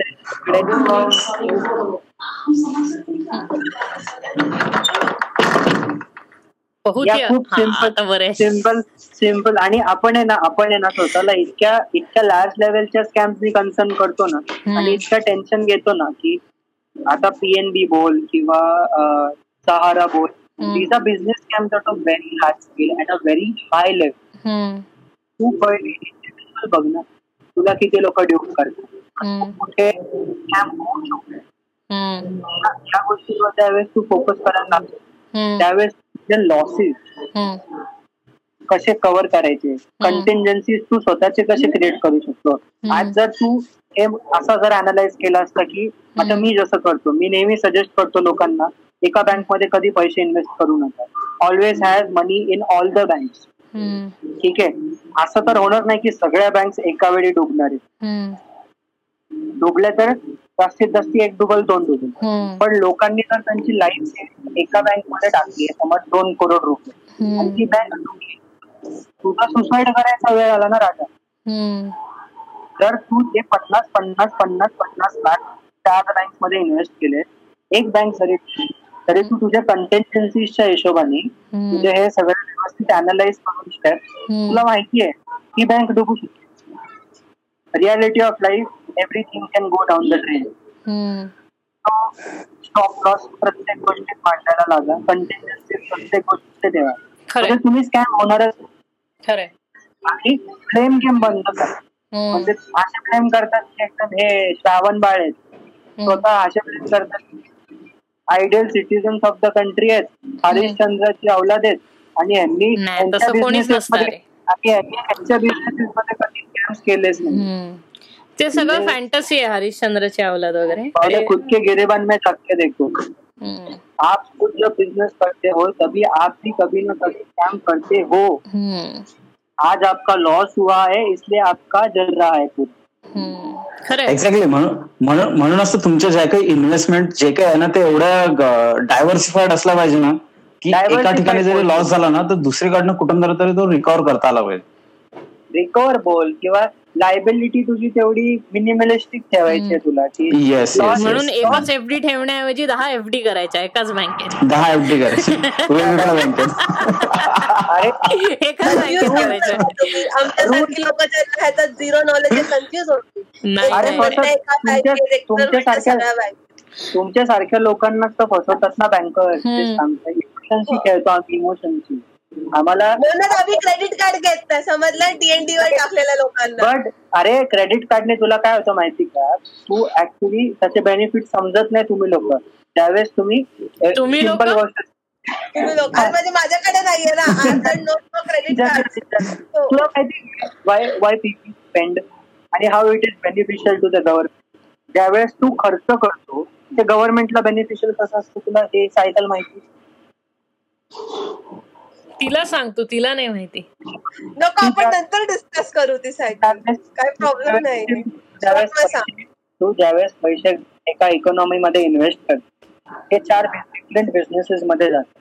ते चार बिझनेसेस डिफरंट असतात त्या प्रत्येक बिझनेसचा रॉ मटेरियल वेगळा असतो. त्या प्रत्येक so everything is core connected it's environment ecosystem आहे सिस्टम आहे. तू ज्यावेळेस काही गोष्ट विकत घेतली तर त्या म्हणजे एका लेसच्या पॅकेट मागे पण आहे ना वीस हजार लोकांना प्रॉफिट होत. That is how things work in an ecosystem खरंय. जर तू पैसे होल्ड करून ठेवते ना जसे आपल्या इंडियामध्ये खूप छान आहे की लोक गोल्डचे बिस्किट करतात आणि ब्लॅकमध्ये लपवून टाकतात किंवा नोटा बँक वरती लपवून टाकतात. यावेळेस ज्यावेळेस तू मनी होल्ड करतोस ना त्यावेळेस इकॉनॉमीचा कॅश फ्लो थांबवतो. त्यावेळेस तू इकॉनॉमीचा कॅश फ्लो थांबवतो इन्फ्लेशन वाढतं ना त्यामुळं. इन्फ्लेशन वाढतं आणि मॅक्रो इकॉनॉमिक लेवलला गव्हर्नमेंटला खूप त्रास होतो. म्हणून government is always like keep on spending keep on spending property विकत घेतात लोक वेगवेगळ्या लोकांच्या. नावाने ब्लॅक आणि मध्ये ज्यावेळेस तू क्रेडिट कार्ड किंवा हे जे स्कीम्स वरती इन्व्हेस्ट करतो ना त्यावेळेस तू एक फ्लो क्रिएट करतो.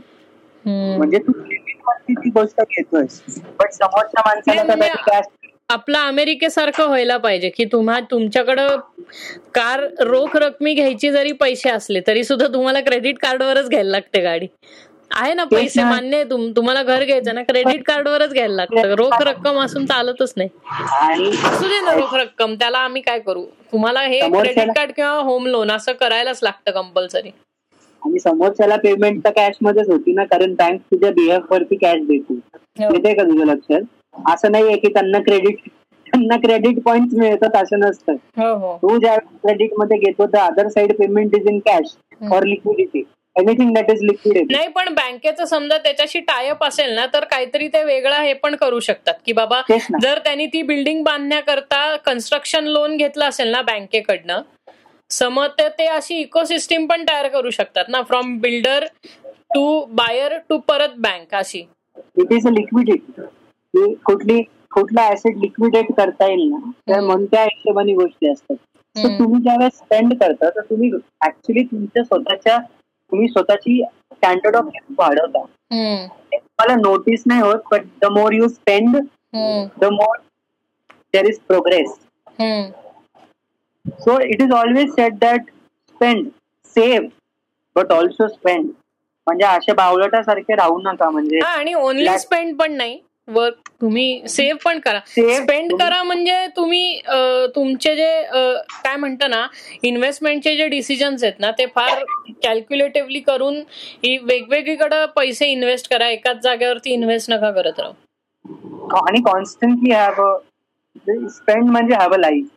Basically have a life की तुम्हाला एवढे पैसे मिळतात ना तर त्याला पोत्यात घालून माळ्यावरती ठेवू नये. मला एवढं. सगळं ऐकून असंच फक्त कन्क्लूड करायचं वाटतं की जर कुठे इन्व्हेस्ट करणार असेल किंवा कुठे काय शेअर्स वगैरे घेणार असेल तर ज्या व्यक्तीला त्या गोष्टीचा नॉलेज असेल.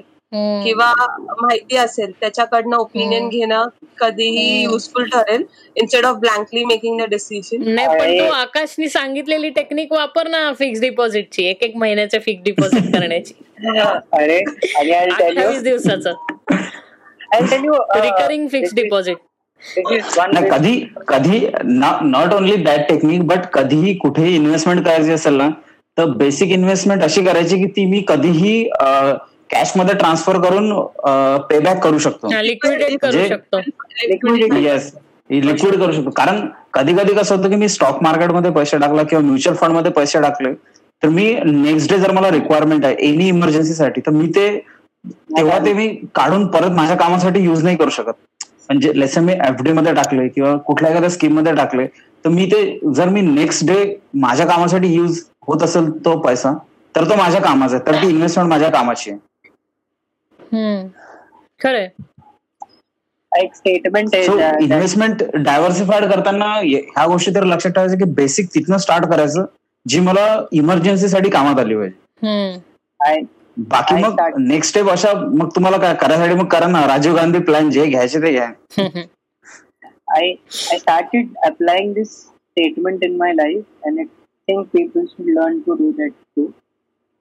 ज्यावेळेस तुम्ही इन्व्हेस्टमेंट करता और ज्यावेळेस तुमच्याकडे लिक्विड फॉर्ममध्ये कॅश समोर आहे माझ्यासमोर आहे it's a physical form the moment you invest in to something forget about it. Don't have much expectations because the money is not in front of you anymore. You Yes. are investing in the future, and future Yes, is yes. always future is not there. Basically, future is not there. ठीक आहे तुम्ही investment या हिशोबाने करता that in future I will get a expected return you expect hmm. so liquidity जोपर्यंत तुमच्यासमोर आहे ना that is the only physical form you can trust. But in any form of investment the. Most the list तिथे तुम्हाला सगळ्यात कमी loss होईल. But सगळ्यात जास्त एक्सपेक्टेशन कधीच ठेवू नका once money leaves your wallet it's. Gone yes म्हणजे संपलं तू उद्या बँकेत जरी दहा लाख रुपये ठेवलेस ना. तरी पैसे असं डोक्यात तर कुठे ना कुठे बॅकडोरला असलं पाहिजे. कारण सो बँक पण आहे ना बँक पण एक बिझनेस. त्या बँकनी पण असं म्हटलं ना माझ्याकडे पैसे नाहीयेत द्यायला. तर आता जे पीएनबी सोबत झालं जे लोकांचे पैसे नाही मिळाले. जसे पाच लाखाला फक्त एक लाख रुपये मिळले always always have a balance in life स्टॉक्सच्या जागी स्टॉक्स ऍसेट्सच्या जागी ऍसेट्स. लिक्विडिटी लिक्विडिटी म्हणजे ऑफ कॅश कॅशच्या जागी कॅश. ठेवलेत ना बँकेत दहा लाख रुपये. दहा लाख बँकेत ठेवायच्या ऐवजी ना सात लाख बँकेत तर तीन लाख घरात. तुझ्याकडे एक लिक्विडिटी राहते. म्हणजे तीन लाख घरात ठेव. म्हणजे तीन लाख वेगवेगळ्या जागी इन्व्हेस्ट कर. नाही, इन्व्हेस्ट. करण्यापेक्षा. सो कॅश ठेव मी म्हणतोय तुला. तीन लाख कॅश ठेव. आणि तुला इन्व्हेस्ट करायचेत ना तर तीन लाख बँकेत ठेव. तीन लाख इन्व्हेस्ट कर. एक. लाख स्टॉकमध्ये ठेव आणि तीन लाख कॅश. Physical form. म्हणजे उद्या माझे अरे हे इंडिव्हिज्युअल इन्व्हेस्टमेंट तर हे फिजिकल फॉर्ममध्ये नाहीये. डेरिव्हेटिव्ह नाहीये फिजिकल फॉर्म. मध्ये. स्टॉकचा फिजिकल फॉर्म नाहीये. नाही पण मग मी दोन- त्या तीन लाखाचं सोनं घेऊन पण ठेवू शकतो ना घरात? नाही. Don't don't invest in gold bond घेतो मी तीन लाखाचे. नुसतं फिजिकल गोल्ड नाही घेत बॉन्ड घेतो गोल्डचे आता- बॉन्ड घे सो वॉट एव्हर दोघांनी सजेस्ट केलं ना मला असं वाटतं की लाईक दोघांचे suggestion are right at the point like what Akash is saying की तुम्ही जर कुठे इन्व्हेस्ट करणार असाल the invest investment should be such a way की तुम्ही त्याला in in case of emergency you can use it and what Sahil is saying की is like wherever you investing it keep it in mind की there are very there are chances की ते fail होऊ शकतं किंवा you may not even get that thing any profit out of it's like both of them are right at their points, whatever uh, they are suggesting. हम्म. असं. हम्म. असं मला वाटतं. I think your investment is not your like, investment is never your network and what I want to say is like की कुठे invest करा but enjoy spending it त्यासाठीच. इन्व्हेस्ट पण ते संपल्यावर काय करणार मग? संपल्यावर अजून थांबा. Do it in American style like work work your as for what five six years earn a lo- little bit of money, whatever it is, and then spend next few years in traveling, uh, seeing new things, enjoying that way.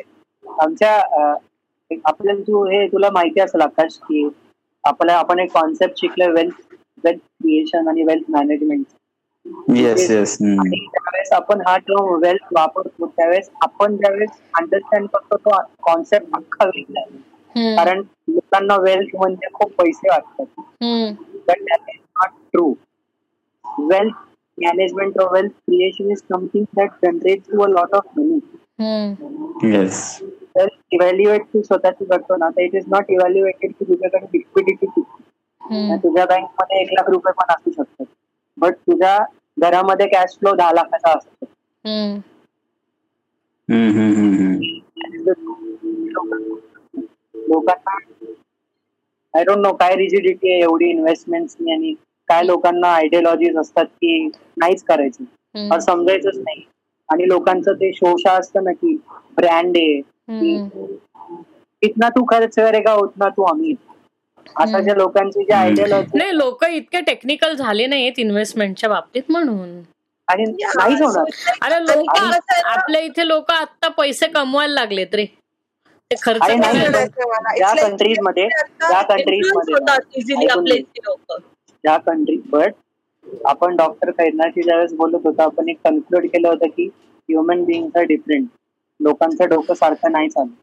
आणि even capitalist कंट्रीजमध्ये लोकांचं डोकं इन्व्हेस्टमेंटच्या हिशोबाने नाही so it is always summon आता may be we are in a group आता नाव I am not I am not saying but for example आता या पॉडकास्टमध्ये तू मी आणि आकाश आपल्या तिघांना खूप इन्व्हेस्टमेंटचं अंडरस्टँडिंग आहे. नॉलेज नाही म्हणणार मी.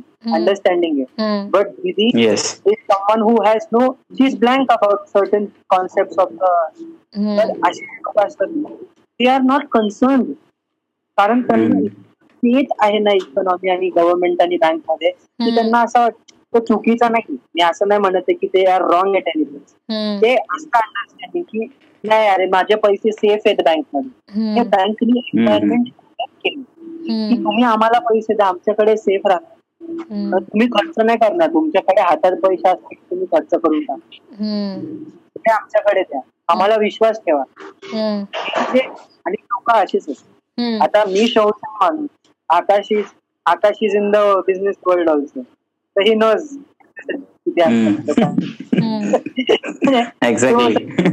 शकतो एथिकल कोण याने केव्हा कधी वागतं? आणि मॉरल्स तर म्हणजे पुस्तकातच छान वाटतं.